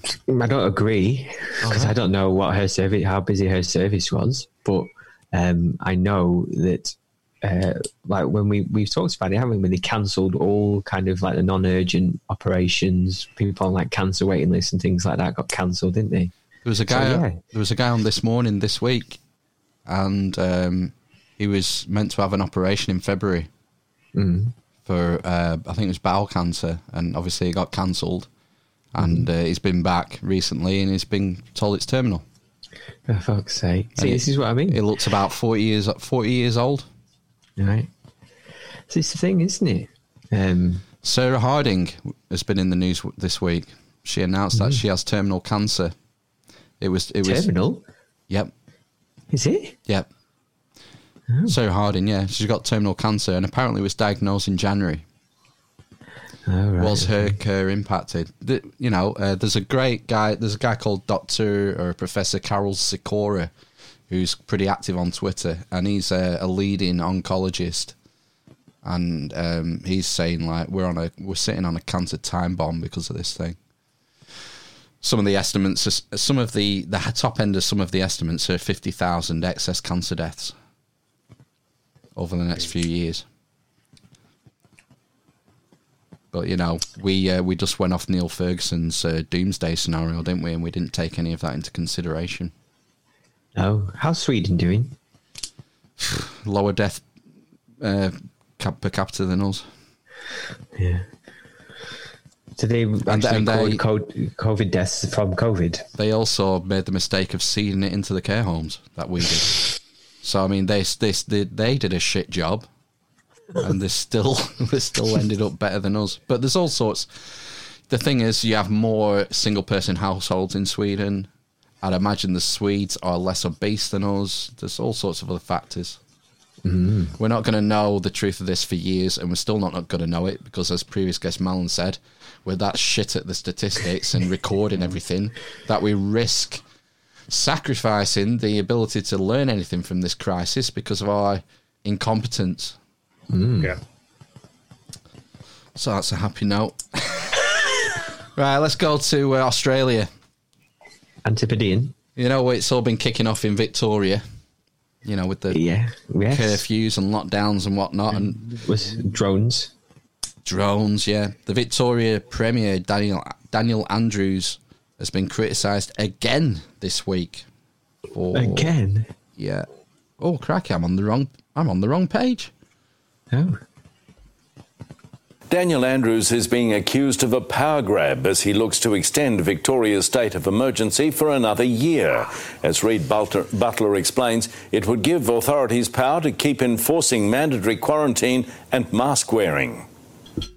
Military and police patrolling our streets. It could be the norm until September next year. That's not something anyone's happy about, but we don't have the luxury, any of us, to ignore the realities that we face. This is not the act of a Democrat. This is the act of a Premier whose power has gone to his head. The Premier is introducing legislation to extend the state of emergency for 12 months. We've got to protect public health. I don't want to give the government a blank cheque on power for another 12 months. The push to have more power to enforce restrictions comes amid a drop in infection numbers. The state has recorded 116 new cases. That's the lowest increase since July 5, with 17 reclassified. The double digit net increase brings our total to 18,330. As for active cases, they continue to rapidly fall, dropping by almost 300 since yesterday.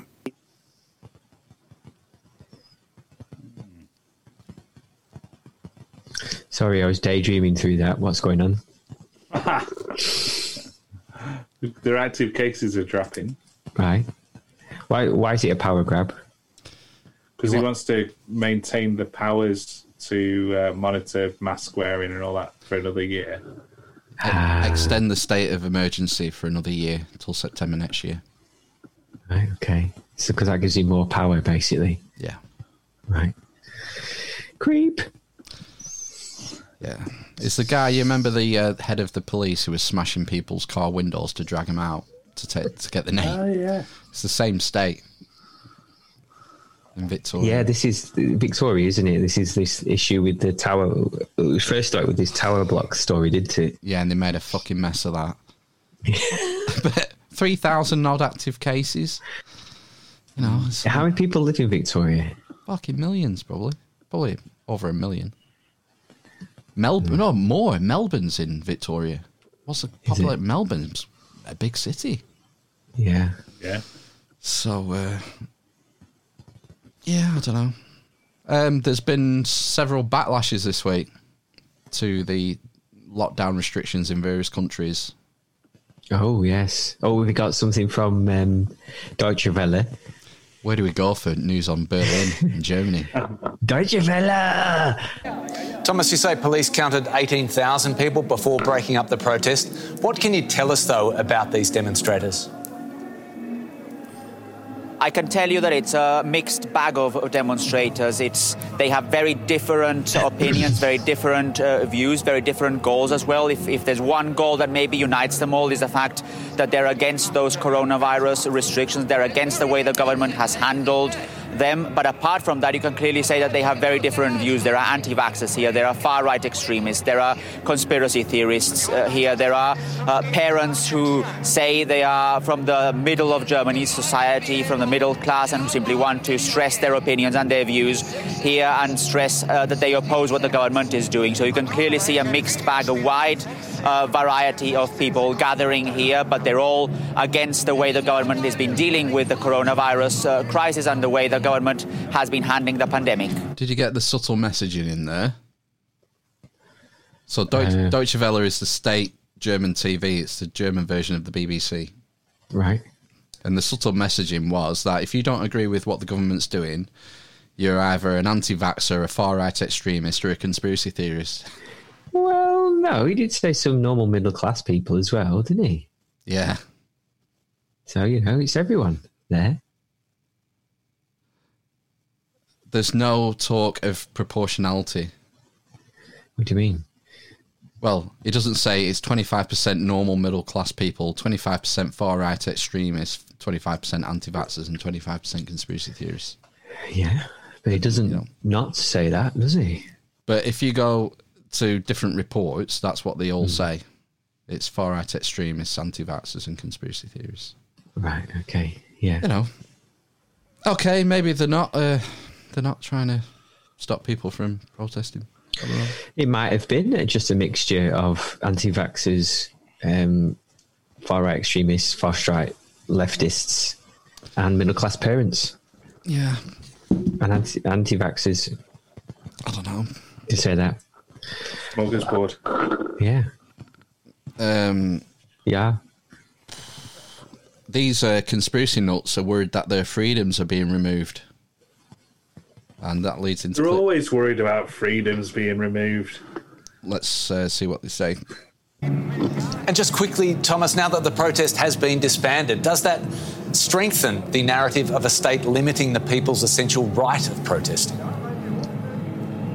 Some people have indicated that that's precisely the case, that they're here precisely to look for more freedoms, to make sure they're respected and guaranteed, and that the fact that the uh, local authorities tried and failed to ban the protest initially, that actually reinforces their idea that their freedoms are being affected, and that's why they actually came to the streets. So that.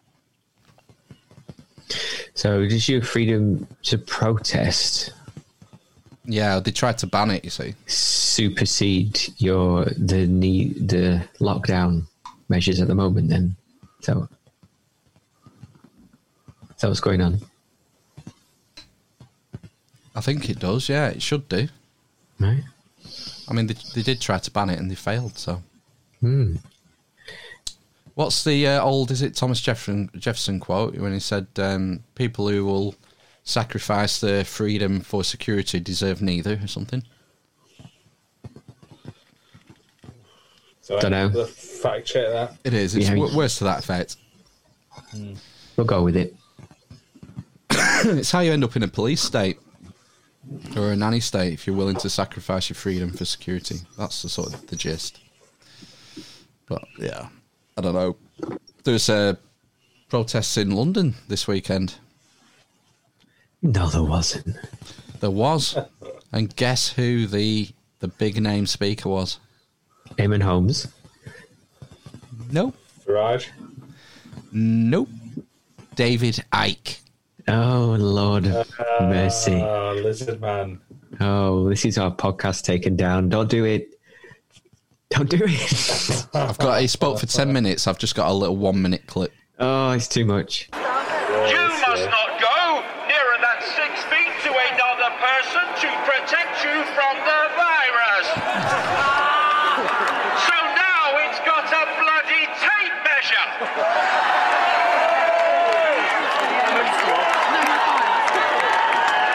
You must not stay with anyone outside your bubble for more than 15 minutes. Now it's got a bloody watch.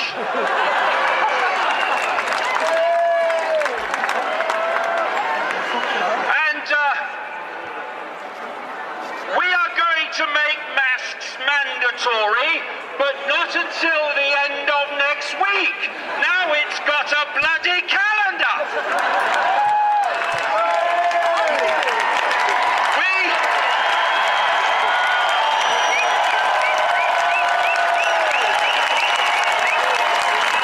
We have a virus so intelligent that it only infects those taking part in protests the government wants to stop. He's such a clever and articulate orator. I think he had a point on. I think he had a point with the last one. I Oh, phased wow. out. What was it? Lizards again. Yeah. What? What's that Stop rustling? with your microphone? Me? Yeah.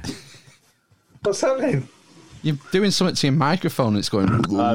There's a wire. There's a wire touching it. Oh, I forgot. Oh, Jesus. 150 episodes, Ben. 150. All right. I wo- I woke up this morning and David Icke was tr- trending on Twitter. So I thought maybe the, the lizard, peop- lizard people had gotten to him and suicided him. Two to the head. Suicide. But it wasn't. It was because he was speaking at the thing. So what? What protests are, I have been government approved? Then, oh, is he talking about Black Lives Matter? Is that what he means? Ah, right. Okay. Okay. Yeah. Anyway, I don't know. That's all I have for COVID. COVID. I've got some. I've got some US stuff. Oh God, that's just like as Ben says, a skip fire. Yeah, and it got worse uh, yesterday as well. Some uh, uh, Trump supporter basically got executed in the street in Portland. What? Portland as well. as.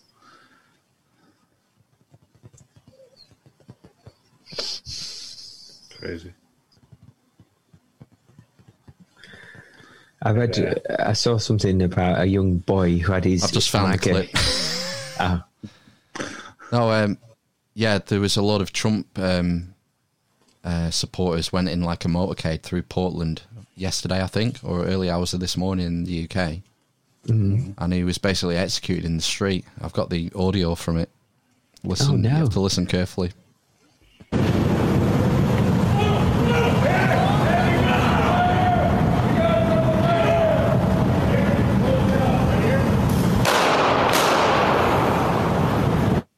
You might, you probably struggled to hear it there, but the guy says, "We got one," and he goes, "We got a trumper right here," and then the killer says, "Right here," and then bang bang, killed. Yeah, What the fuck? yeah, it's great, isn't it? There is some rumor. The first word is really garbled, but someone I've seen someone say that he's shouting medic, and apparently medic is code for what Antifa use for their uh, death squad, basically. What's Antifa? Anti anti-fascist, anti-fascist.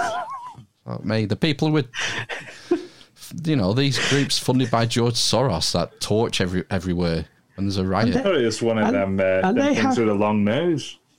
And do they have? Do they have hit squads? What? Un- unconfirmed. Well, well, they just executed a guy in the street yesterday. Oh God. So I don't know. We'll see. anyway, uh, Biden's been on about the twin demic. When uh, when flu and COVID combine, and we we have a twin demic. Is that the name that he's made up? Yeah, it's what's going to come. That's what you'll start hearing this word in the coming months. Twin demic. Oh yeah, we will, won't we? and uh, about what Joe's potential response will be. Sworn in come January, and we have coronavirus and the flu combining, which many scientists have said is a real possibility. Would you be prepared to shut this country down again? I would be prepared to do whatever it takes to save lives because we cannot get the country moving until we control the virus. That is the fundamental flaw of this administration's thinking to begin with. In order to keep the country running and moving and the economy growing and people employed, you have to fix the virus. You have to deal with the virus. So if the scientists say shut it down, I would shut it down. I would listen to the scientists. Well, at least he knows where he is. I got hairy legs. Yeah, but I think that's just a bit of prepping. Prepping for a second second shutdown, maybe. Yeah, probably. It's going to happen. That probably will happen if it spikes again, won't it? Mm. Yeah, in winter. We Well, shall the thing is, is if it does, you know, if hospitals do fill up again, then maybe it does. Things need to stop again, don't they? I don't know. Well, I think we've flattened the curve, haven't we? yeah, we've flattened the curve here, but then if it starts picking up again, infection rates, we've that's square one. Exactly, yeah. But then when does it stop, kind of thing?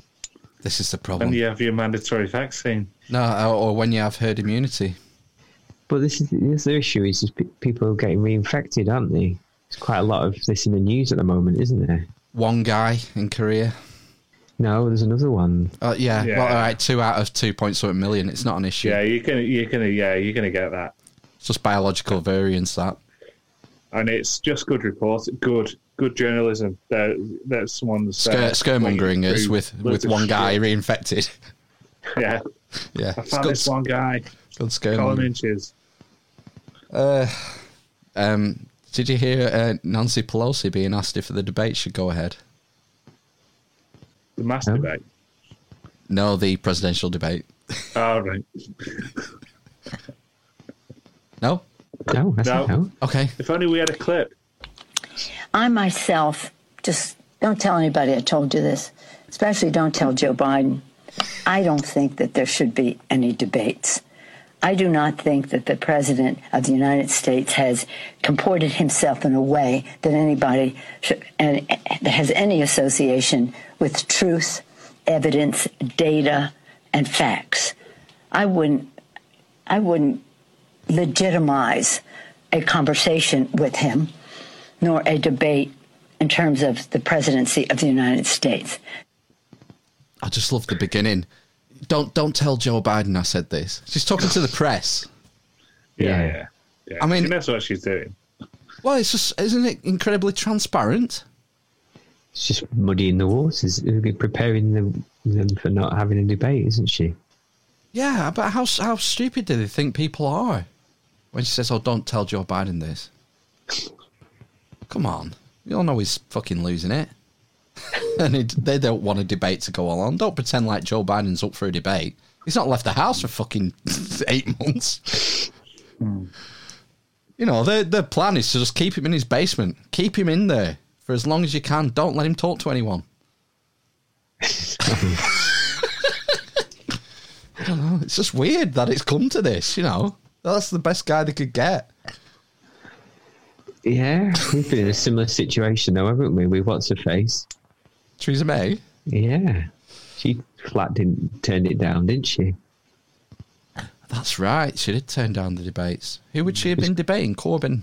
Corbyn, The. Cor- yeah, we're scared. The That's Co- going we're going to say the Corbynator. The Corbynator, yeah.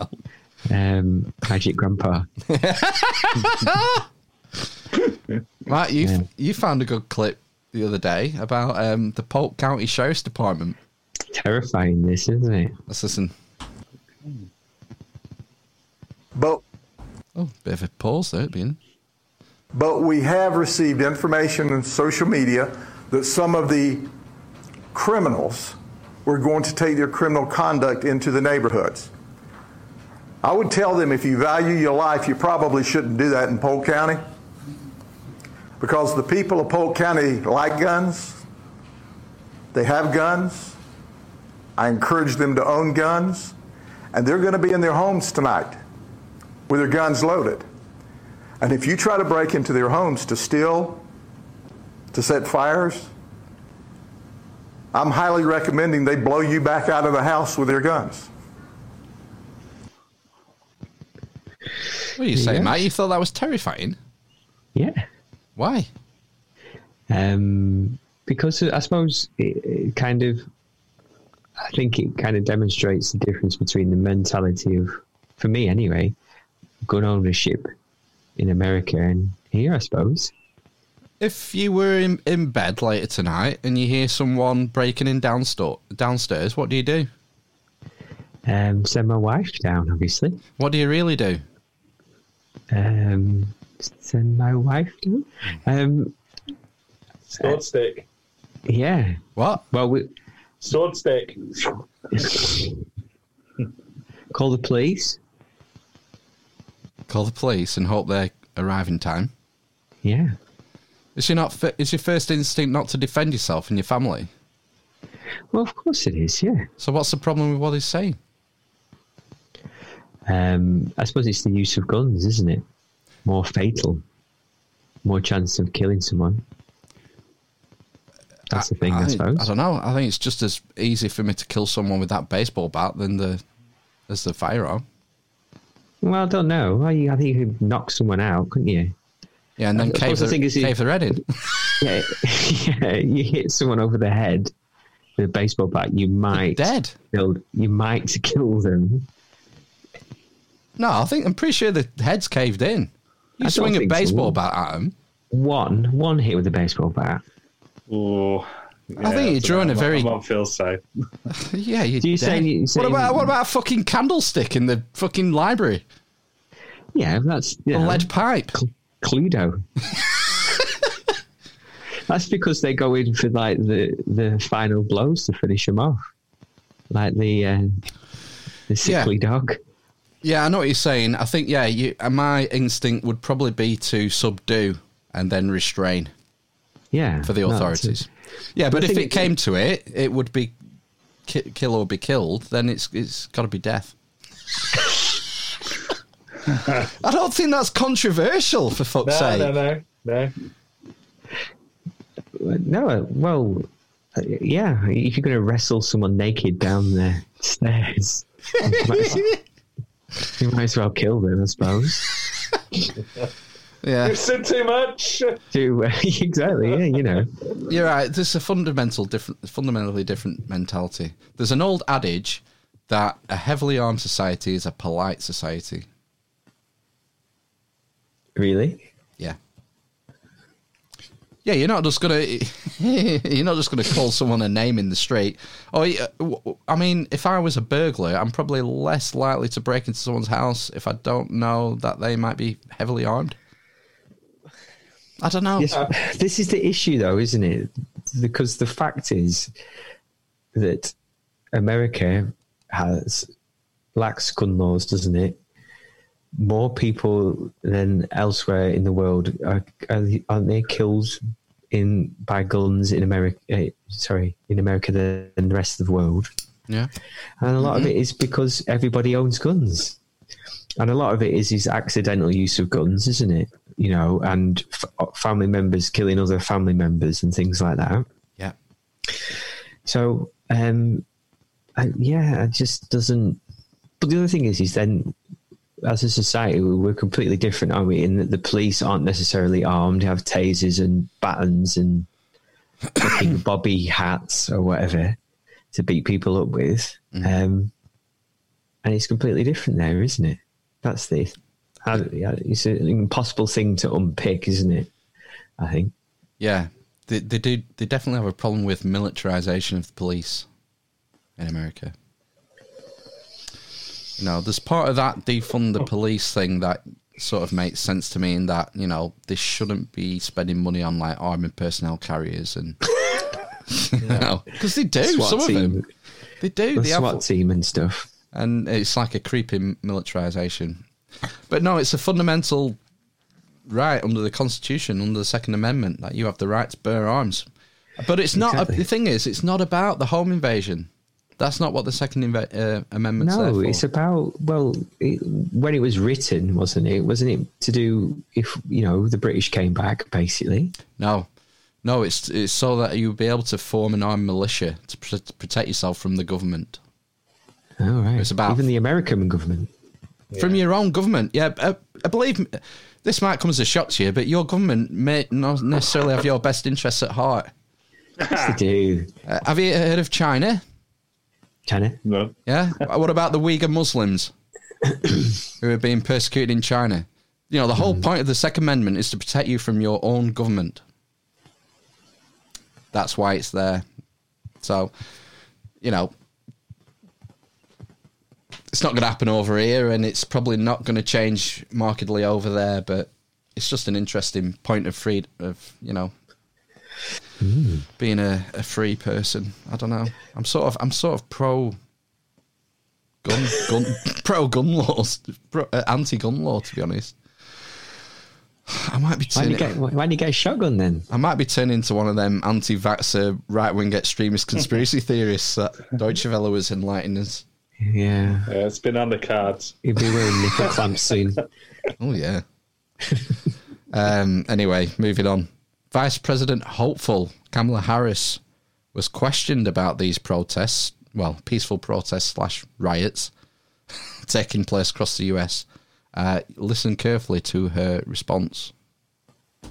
Clear that I, I know that there are protests still happening in Yes. major cities across the United States. I'm just not seeing the reporting on it that I that I had that's right. for the first few weeks. That's Um, right. But they're not going to stop. They're not going to stop. And that's they're not. This is a movement. I'm telling you, they're not going to stop. And and everyone beware because they're not going to stop. It is going to. They're not going to stop before election day in November, and they're not going to stop after election day. And that should be everyone should take note of that on both levels. That this isn't. They're not going to let up, and they should not, and we should not. Hmm. She endorses the rioting though. Yeah. They should not, and we should not stop. You know, if she said that in this country, you could probably charge her with a hate crime, inciting violence. It's still talking about protests or riots. I can't remember the first part of the uh, recording. They call it Is it pro- they, specifically mentioning riots? they call it protest, but where's the line? Everywhere's on fire. Yeah. It turned into it turned into riots quite quickly in London, didn't it? When was that? You know, those are the most recent riots in this country. 2008 was it? Yeah, it's a long while ago, isn't it? One person's freedom fighter is another's terrorist, isn't it? Yeah. Margaret Thatcher said Nelson Mandela was a terrorist, famously, didn't she? Mm. Time changes, doesn't it? Your perspective and who's writing the history. So you know, and it's happening in real time. You know, the people that are protesting are protesters, and there's a whole other section of society seeing them as writers. I think there's there's different. I no, I think there are people. There are rioters and protesters. I think some Okay. people are, are protesting peacefully, Yeah, probably. and yeah. some people are just burning shit. Do you remember when um, Daniel Bruce Levin was here? I do remember. and he talked about clearing the table and then deciding what to pick up. That's fucking strong language because you know what clearing the table means? Burning everything down. Ripping it up and starting again. Yeah. And if you've got skin in the game, if you've got something to lose, that's um, not very palatable, is it? No. Do you think that's what's happening? Yeah, yeah, yeah. I mean, it's it's communist at heart, isn't it? Because I'm literally a communist. I think the the, B, the BLM movement is is com- they want to end capitalism. That's in the hmm. literature. Just get rid of the police, get rid of the prisons, get rid of capitalism. It's it's a heavily Marxist. What are they going to? What are they going to Marxism. replace? Yeah, I heard an interview. I, I heard an interview with two of these Black Lives Matter bigwigs, and they're talking on stage, and she she literally says, "I'm a trained Marxist." Oh, a trained one. I should clip it because it's hilarious. Where the fuck did she go to train? Cuba. Maybe yeah, Venezuela. Maybe. Yeah, that's working out well. But um, uh, no, we just we've talked about this, haven't we? It doesn't work. Communism. You have to have a hierarchy. And people need to earn different amounts, don't they, from that, It or just- have the opportunity. It's incompatible with human nature. Yeah, that's the issue. But you know, it's they're going for the utopia where humans change, and But the but there's always right- going to be one shit. I did. I did go on to the Black Lives Matter website because I wanted to try and find a manifesto, but I couldn't find one. This was um, this was for um, like a GoFundMe f- for, Right. for something. Because that's, that's the other thing is is they don't have a. As far as I'm aware, I might be wrong. No I've had a good look through the website. I can't find a manifesto on there, so it doesn't actually say really what they want. It, oh, well, it- this there is there are sorry there is there are certain blogs and opinion pieces, and one of them is you know about defunding the police, and there's probably other ones on there I've not read, but there's no consolidated. No, this this was from piece. the fundraising page from the UK chapter of Black Lives Matter, where- Right. where they said defund the police. They had they did have a list of what they wanted. Yeah. Uh, and they're, they're rudderless, really, because they've no leader. Did he want to be a political party? Is that is that our name? They've abandoned no, they've abandoned politics, haven't they? That's why they're Yeah. taken to the streets. They're a post politics um, organisation. Post politics. Um, Do you remember when everyone was endorsing them? Wasn't it the Premier League teams? Were they weren't they printing it on backs of shirts and stuff? Well, they say Black Lives. This is the, the thing, though, isn't it? It's It's the phrase, and there's the, yes, the, the, the, organisation, isn't there? And yeah, so everyone's distanced themselves from Black Lives Matter, the organisation, not the sentiment No. of Black Lives Matter. I think might be the right way of putting it. Maybe No, because you can't disagree with it. Wow. It's such a redundant phrase. Well, yeah, Yeah, it's you know the worry, the worry I have is that we we sort of import a lot of this shit from the states when it's just really not necessary. you know, as long as you've got equality under the law, that's all that matters. I think. Yeah. But I think the, the issue is, is there there are a lot of people that feel disenfranchised, don't they? Yeah, definitely. and you know um, they don't feel like their lives matter for whatever reason. I won't understand why. But it was all sparked by the George Floyd thing. You know, Yeah, but it's, it's not an issue over here. Is it now? No, what black guys dying in custody. It's not an issue over here. It is. I don't think Yeah, it is in comparison to any other Asian or white people dying in custody. I don't know. I think there is. Uh, there tends to doesn't there, there's- things written about more black people having to stop and search things and Ah, that's more different. That's different. That's profiling. and more people, uh, black men, I think, dying in custody. So Yeah. like being sat on in similar. I've read stories like that. We'll we'll check. We'll look into that because I, I I think that's a, a myth. I mean, certainly the stop and search isn't. That's that's racial profiling, and that goes on. And there's an Mhm. interesting question as to whether that's ethical or not.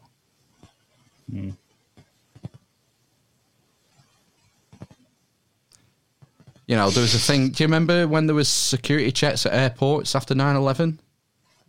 And there was like uh, white-haired grandmas being stopped and searched. And it's like, well, you know, surely you can use a bit of common sense and realise this woman isn't a terrorist. Well, as soon as you do that, you have just discriminated. You've made a decision. She's not a threat based on her ethnicity or her age or whatever. You've just made a discrimination, and we need discrimination to make sense of the world. You know, the the problem is where it gets abused. So yeah, there's an interesting question about racial profiling, which I'm too drunk to go into now. Hmm. We've got all the miscellaneous news to do yet. Come on then, quick. Risk. Um, uh, just quickly, there was a big hoo ha about the proms. the proms this week. Did you hear about it? Ah, land of hope Uh, and glory. Is it Brit- Rule Rule Britannia? Britannia. Not allowed to Rule Rule Britannia. The woke, Rule Britannia. the woke Broadcasting Corporation uh, decided that last night at the proms this year they weren't going to sing "Land of Hope and that- Glory." Are they not? I thought they weren't again. Oh Well, well, this play the tune but not sing the words. I think.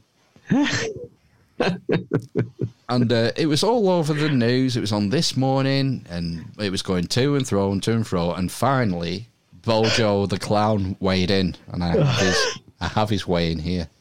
But I just want to say that, uh, and, and, and they're trying to restrain me from saying this, but I, I, I, if it is correct, which I cannot believe that it really is, but if it is correct that the BBC is saying that they will not uh, sing the words of Land of Hope and Glory in Rule Britannia, as they, as, as they traditionally do at the end of, of last night of, of the Proms. I think it's time we stopped our cringing embarrassment about our history, about our traditions, and about our culture, and we stop this general bout of self recrimination and wetness.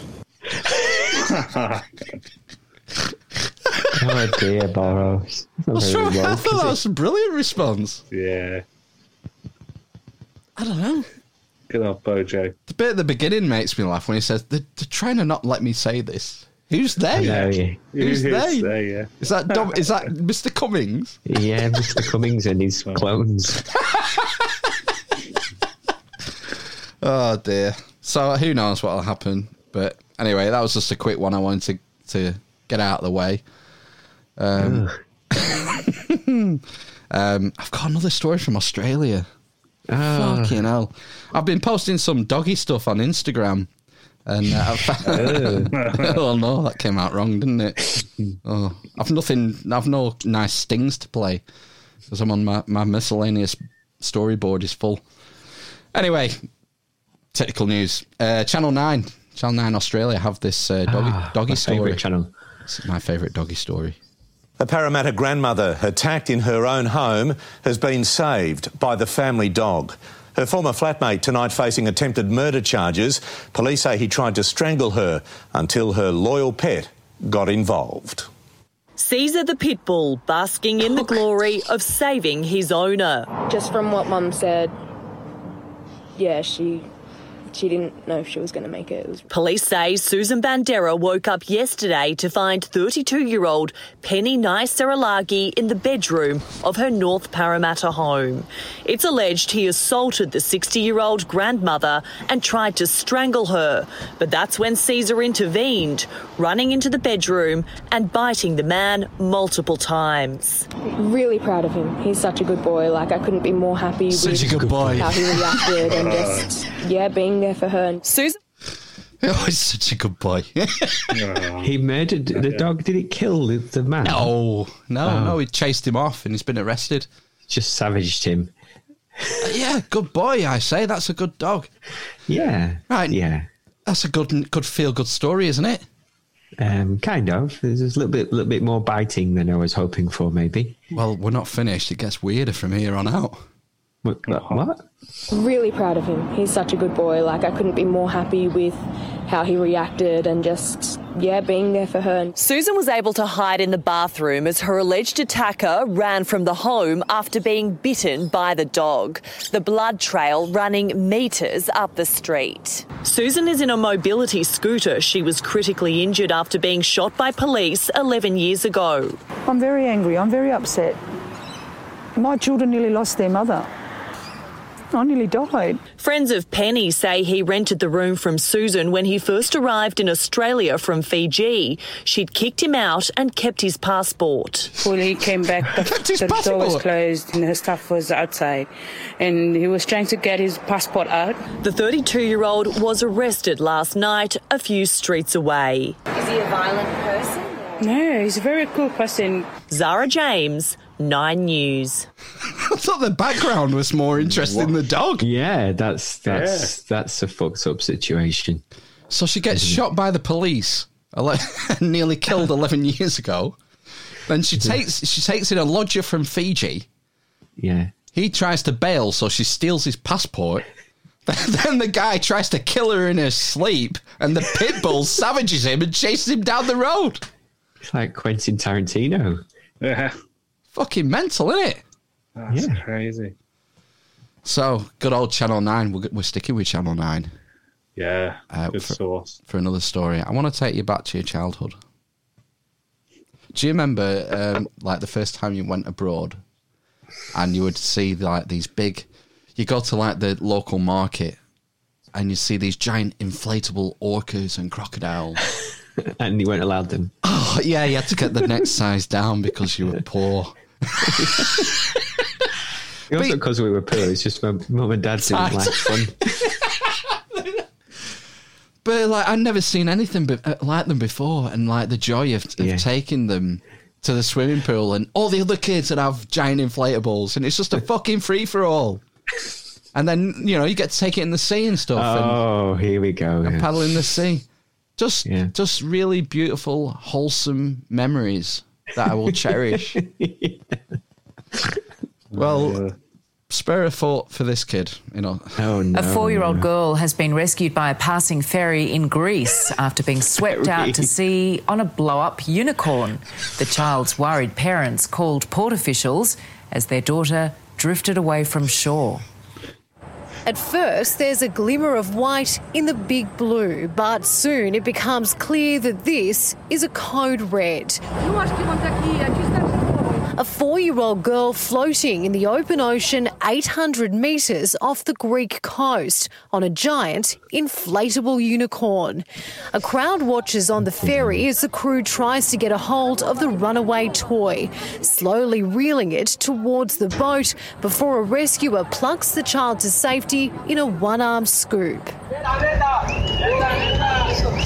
Authorities say she was swept away from a nearby beach without her parents noticing, sparking the epic rescue mission. Mum and dad now reunited with their little girl, whose adventure on the high seas is now surely the stuff of Greek legend. Elizabeth Bryan, Nine News. Uh, Buy some string. terrifying, terrifying legend. Yeah. Is that child going to be scarred for life? Yeah. A passing ferry. Massive. Must have been so big. Yeah. It was a big float, but she was only four years old. No, I mean, the ferry was, must have been big, was it? well, she was 800 metres, I think she said, from shore. Mm. Why don't, how did the mum and dad not realise? Probably drunk. Yeah, just fall asleep on the beach, don't you?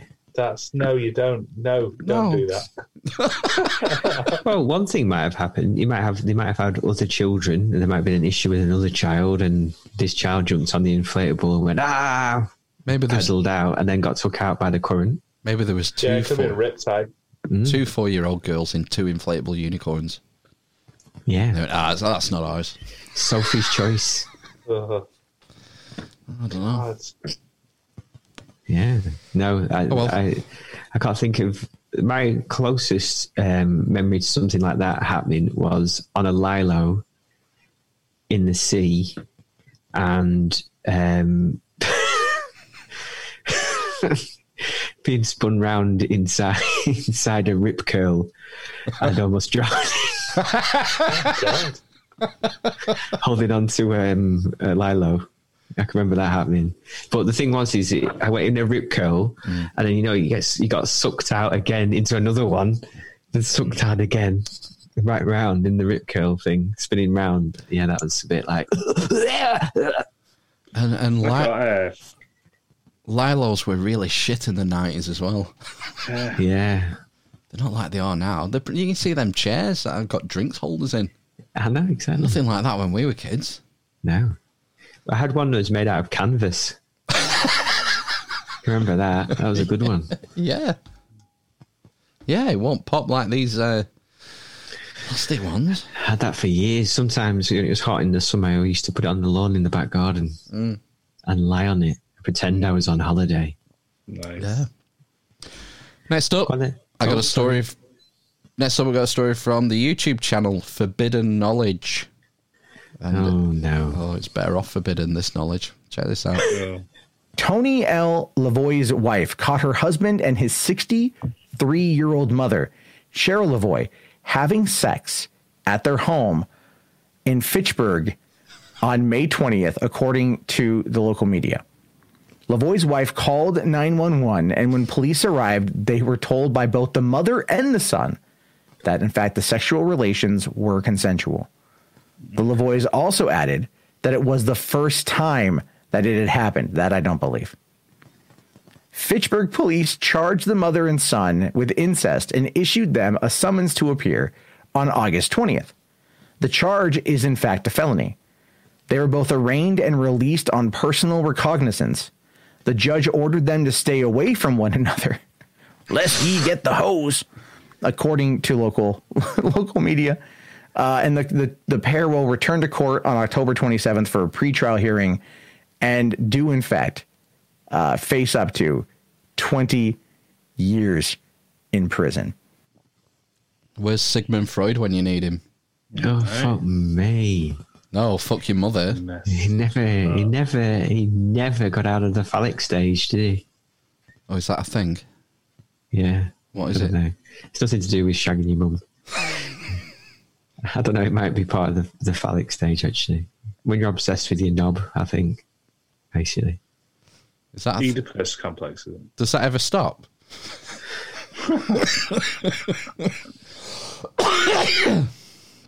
I might still be in the phallic stage. Maybe that's where all them fertility cults come from. They just never got out of the phallic stage. Maybe that's what Freud would say. All right, I've got a quick one here. Um, I've got some audio from a protest that happened last Saturday, and I want you to guess where this is taking place. Oh.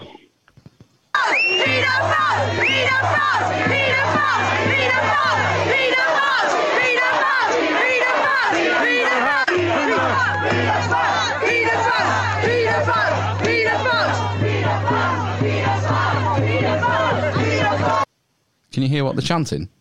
Yeah. Files? Church Street. Say again. Church Street. Nope.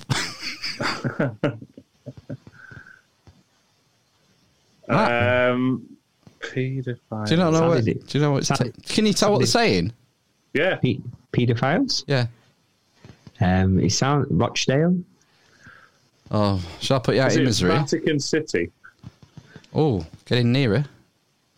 No, it was it was Uh, it was outside the gates of Buckingham Palace. Well, What? They were shouting. I shouting pedophiles at the at the palace. Yeah. Is this because of Prince Andrew? Uh, yeah. Ah, right. Okay. I think so. That, that's fine then. That's fine. That's fine. All present and correct. Yeah, he's, uh, he's yeah. The evidence is mounting, isn't it, for Prince against Prince Andrew at the moment? Yeah. Well, we'll Alle- allegedly. Yeah, very much allegedly, because uh, he's not been charged with anything or been questioned. No, obviously not. No. Oh, under the radar, please take me there. exactly. Just yeah. disappear me to some island somewhere. No, not that island. Not not Epstein Island. Some other island. I, I know that place well, but I don't want to go there. I don't want to go to Little St James. I don't want to go to Lolita Island on the Lolita Express. Ooh. Yeah, take me to another Um, island. Yeah. Anyway. It's a good job he doesn't. It's a good job he doesn't sweat anymore. Anyway, isn't it? Yeah, because um, that's what you know, nearly dying will do to you. We should have Probably asked. hide Uh, out in Pizza Express. He never goes there. we should have asked Ian Lyons if he still sweats. Oh yeah. Oh yeah. Yeah, he will. Yeah. Andrew's making it up. Allegedly. Uh, world's richest man, Jeff Bezos, has been in the news this week. Bezos. Cure for boldness. No, he's uh, broke the 200 billion barrier.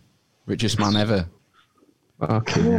Um, but there's been an interesting reaction to this news. I have a clip from Business Insider. Demonstrators set up a guillotine outside Jeff Bezos' house to Ah. protest Amazon workers' wages on Thursday. The protest came the day after Bezos' net worth exceeded $200 billion for the first time, making him one of the richest people in history. Protesters, led by former warehouse worker and outspoken Amazon critic Christian Smalls, called on the company to raise its minimum wage to $30 per hour. Visit Business Insider's homepage for more stories. He erected a guillotine outside his house.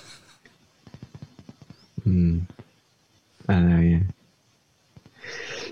It's it's just, uh, yeah. Wealth accumulators. Quite an interesting theory. Well, it's reminiscent of the the French Civil War. Oh yes, there's that as well. Isn't Madame there? Guillotine, kill the rich. That's Yeah. what that's what happened. Yeah. There's nothing new under the just get along? There's nothing new under the sun. No. It's just a cycle. I don't know. That's just I just thought it was uh, uh you know, don't kill people just because they're, they're rich. No. It's probably a good thing. No. He does. He does quite a lot of um, charitable stuff, doesn't he? Does he? I, did, I'm, I don't know about this.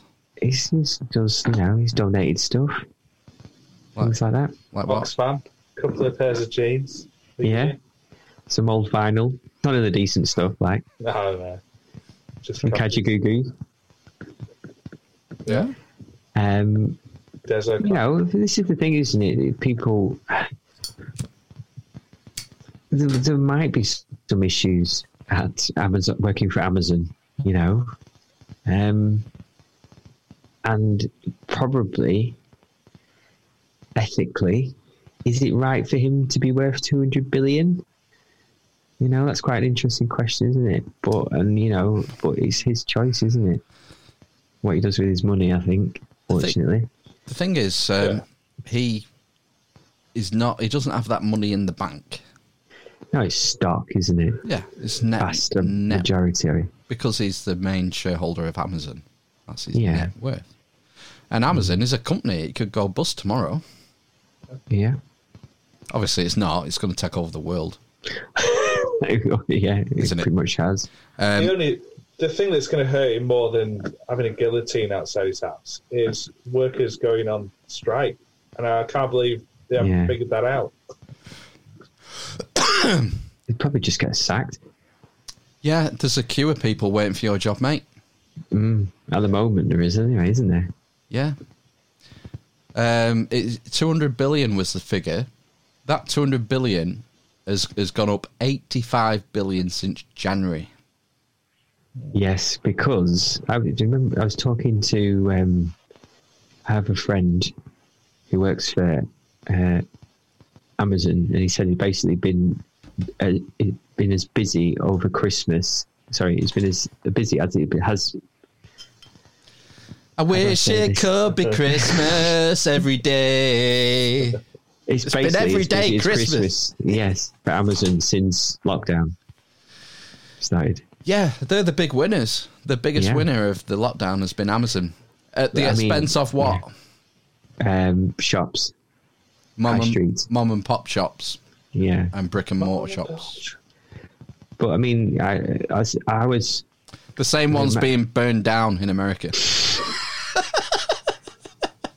I, I, I've we've ordered so much stuff off Amazon Yeah. recently. It's like horrific.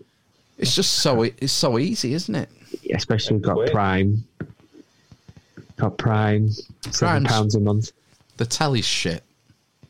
Yeah, no, but it's for the you get the packages the next day, don't you? It's just like point when you think about it, it's pointless, but it can be quite handy. sometimes. You can you can get the same package for cheaper if you're willing to wait two days from a different seller. Uh, yeah, You're paying for the convenience, aren't you? I Yeah, want it a of- now. exactly. Yeah, it's like you know, people can't wait anymore, can they? Basically, People like convenience. yeah, instant That's gratification. So the issue is a lot of things, and in, in my area, I think as well, instant gratification is a bit of an issue. So are these protesters protesting against convenience? No, they're workers. essentially. They're Amazon worker workers bees. who want who want more money. Oh, everyone wants to be Jeff Bezos. Now, well, there's that business, isn't there? We spoke about that guy, didn't we, in uh, in America, who paid everyone seventy thousand dollars a year. he Ah, took a pay cut. Yeah, His Did- company. didn't work well, did it? I don't think I don't think it worked out. It did fucking work. I think it did. Yeah, it it did. Yeah. No. Definitely worked. He increased his revenues. Everything went up. Productivity went up. Everything. Fact check that next case week. at It did, yeah. Yeah, it Yeah. was it was a great success. Great Yeah. success. Yeah. We'll Definitely see. was. We'll see about that next week. But see, going back to the, this Bezos thing, I remember listening to a billionaire, just a regular billionaire. I think he had like one or two billion. A ten a penny billionaire. Yeah, and he kind of like You're really quiet now, Ben. Can hardly hear you. He's leaning I'm back. asleep. Yeah. and um, he was talking about uh, trickle down economics and wealth accumulation, and he likened himself to like um, serf. Basically, him he was being the the like the, the lord of the land, and people workers with the serfs, creating an underclass. Basically, there you go. That's how people view it, isn't it? Yeah, it's going back to Marxism and capitalism again, isn't it? And if you don't incentivize, if you play, pay everyone the same wage, then there's no incentive to there to go the extra mile.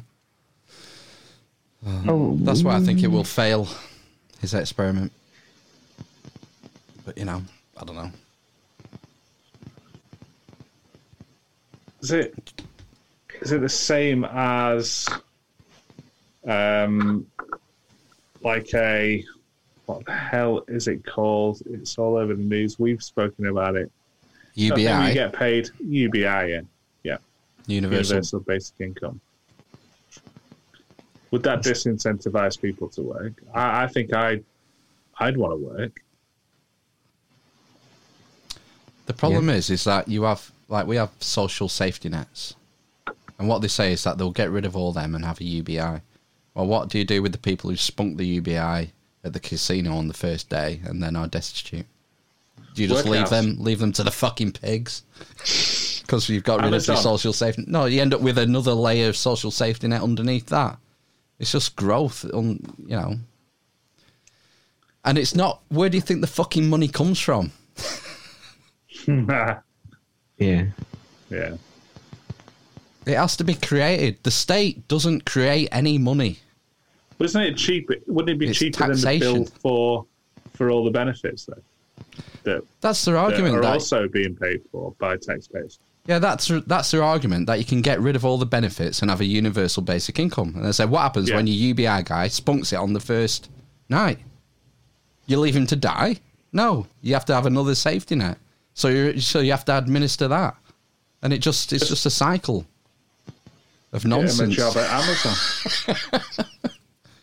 I don't know. I, just, I, I don't see it working the UBI. I don't see the point in it.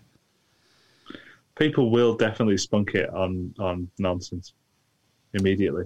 I don't think we are. I don't. I think it's trying to fix a problem that's know. that's not not there, but that the the mechanisms are already in place to to to restrain it. I mean, poverty in in Western society is practically, it's really a, n- a low low rung issue. The real poverty is elsewhere in the world. That's where the really poor people are. I think someone on the, on an average income in the UK is in the top one percent globally. Yeah. You know, and our poorest people are still better off than probably eighty percent of the world's population. It's like slave, you know, all this talk of you know the Rule Britannia, and it's about slave. It's, you know, Britons will never be slaves. Wanking on about the slave trade that the Royal Navy put an end to, by the way, at a cost of fourteen hundred lives patrolling the Atlantic. Don't forget that we ended the slave trade, but you know they drag it up. Slavery is happening today. It's happening in Libya. It's happening in, in North Africa. And it's happening in Asia. It's happening in Eastern Europe to this country. Stop wanking on about the slavery that happened 200 years ago and focus on what's happening now. You can actually make a difference. But, you know, forget about that because we get cheap devices, don't we? You've got to put nets. device. Got to put nets up outside the Foxconn buildings to stop people committing suicide. Why No, don't you just have smaller buildings? Just single story. Yeah. Yeah. Yeah. Go and go and tell China that. Can't fit as many people into a single story building, can you? That's probably why. Yeah. Anyway. What if you stacked them? Oh no, wait. Sorry. That's rant over with for tonight. Whoa. I've got uh, we don't want to finish on that. Do you want to finish on something happy? Please. Yeah. As long as it's not smoothie related. If you're feeling down on your luck, just keep in mind Mark Kilby from Wingham in Kent because he's been having some problems with his house.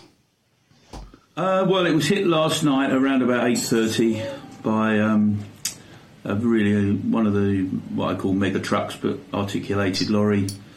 Um, unfortunately, it was literally a matter of three hours. The builders packing up, um, repairing the uh, uh, property.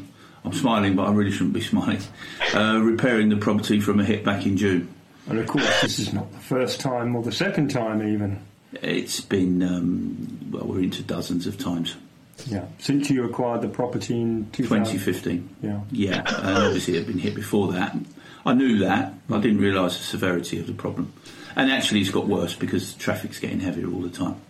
Uh, and of course, uh, every time there's the inconvenience for yourself. Uh, It- It's, it's hours of toing and froing with emails and uh, phone conversations with, um, you know, foreign lorry companies.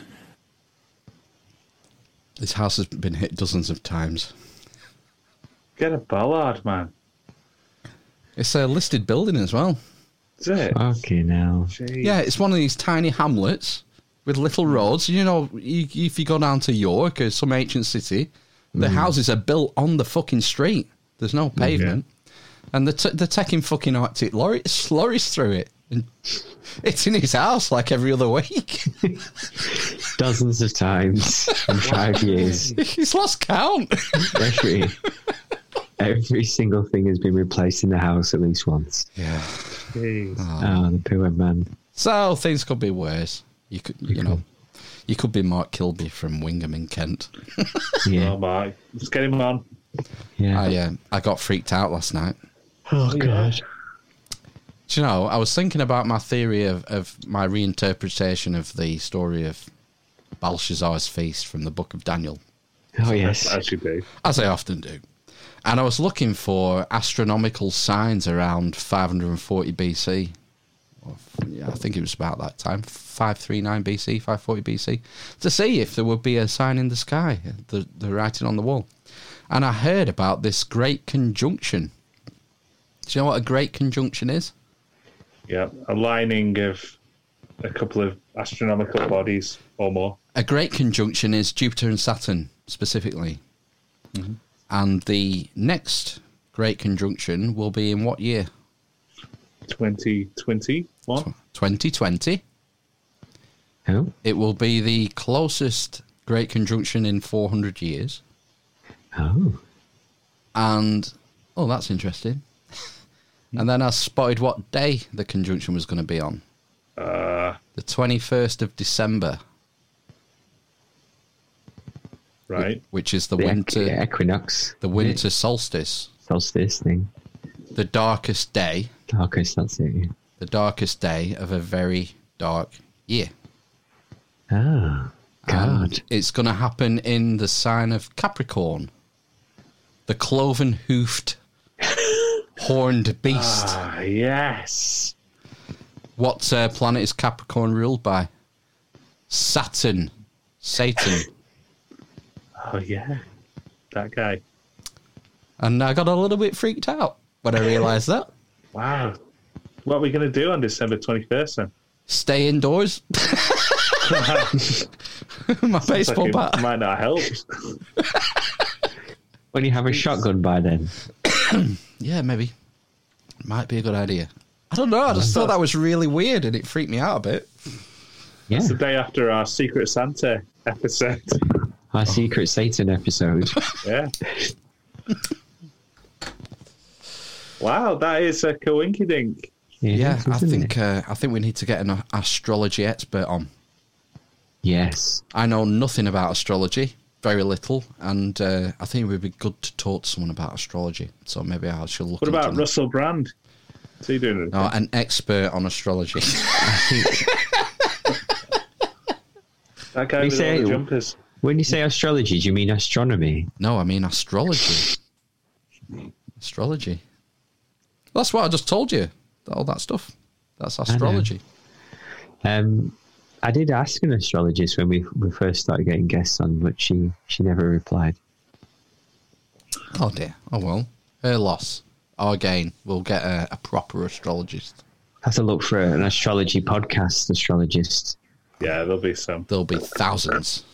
Yeah. Uh, we follow loads of astrologers on Twitter, on uh, Insta. So I should Right. maybe tap one up, and uh, I think that'd be good. Yeah. Right Very then. good.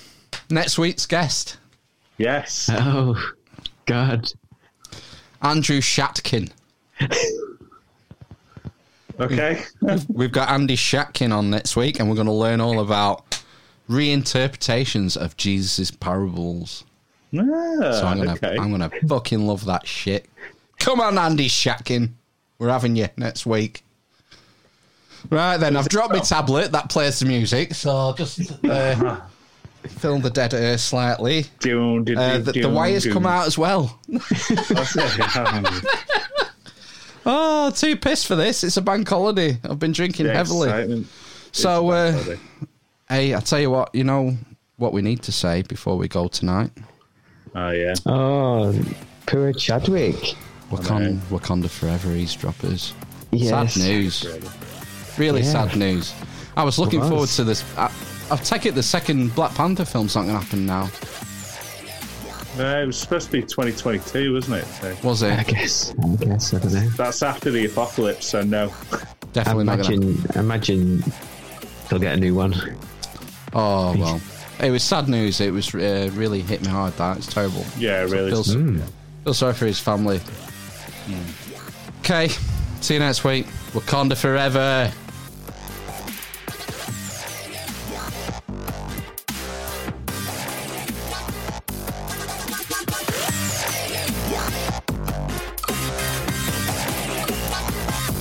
Jesus Christ. Here's more from Dick Pound. Like a judgment day and terminating mode, like. I got hairy legs. I'm literally a communist. Drink and I know things. I can't have children with a whore. Currant. Grape. Because I'm literally a communist.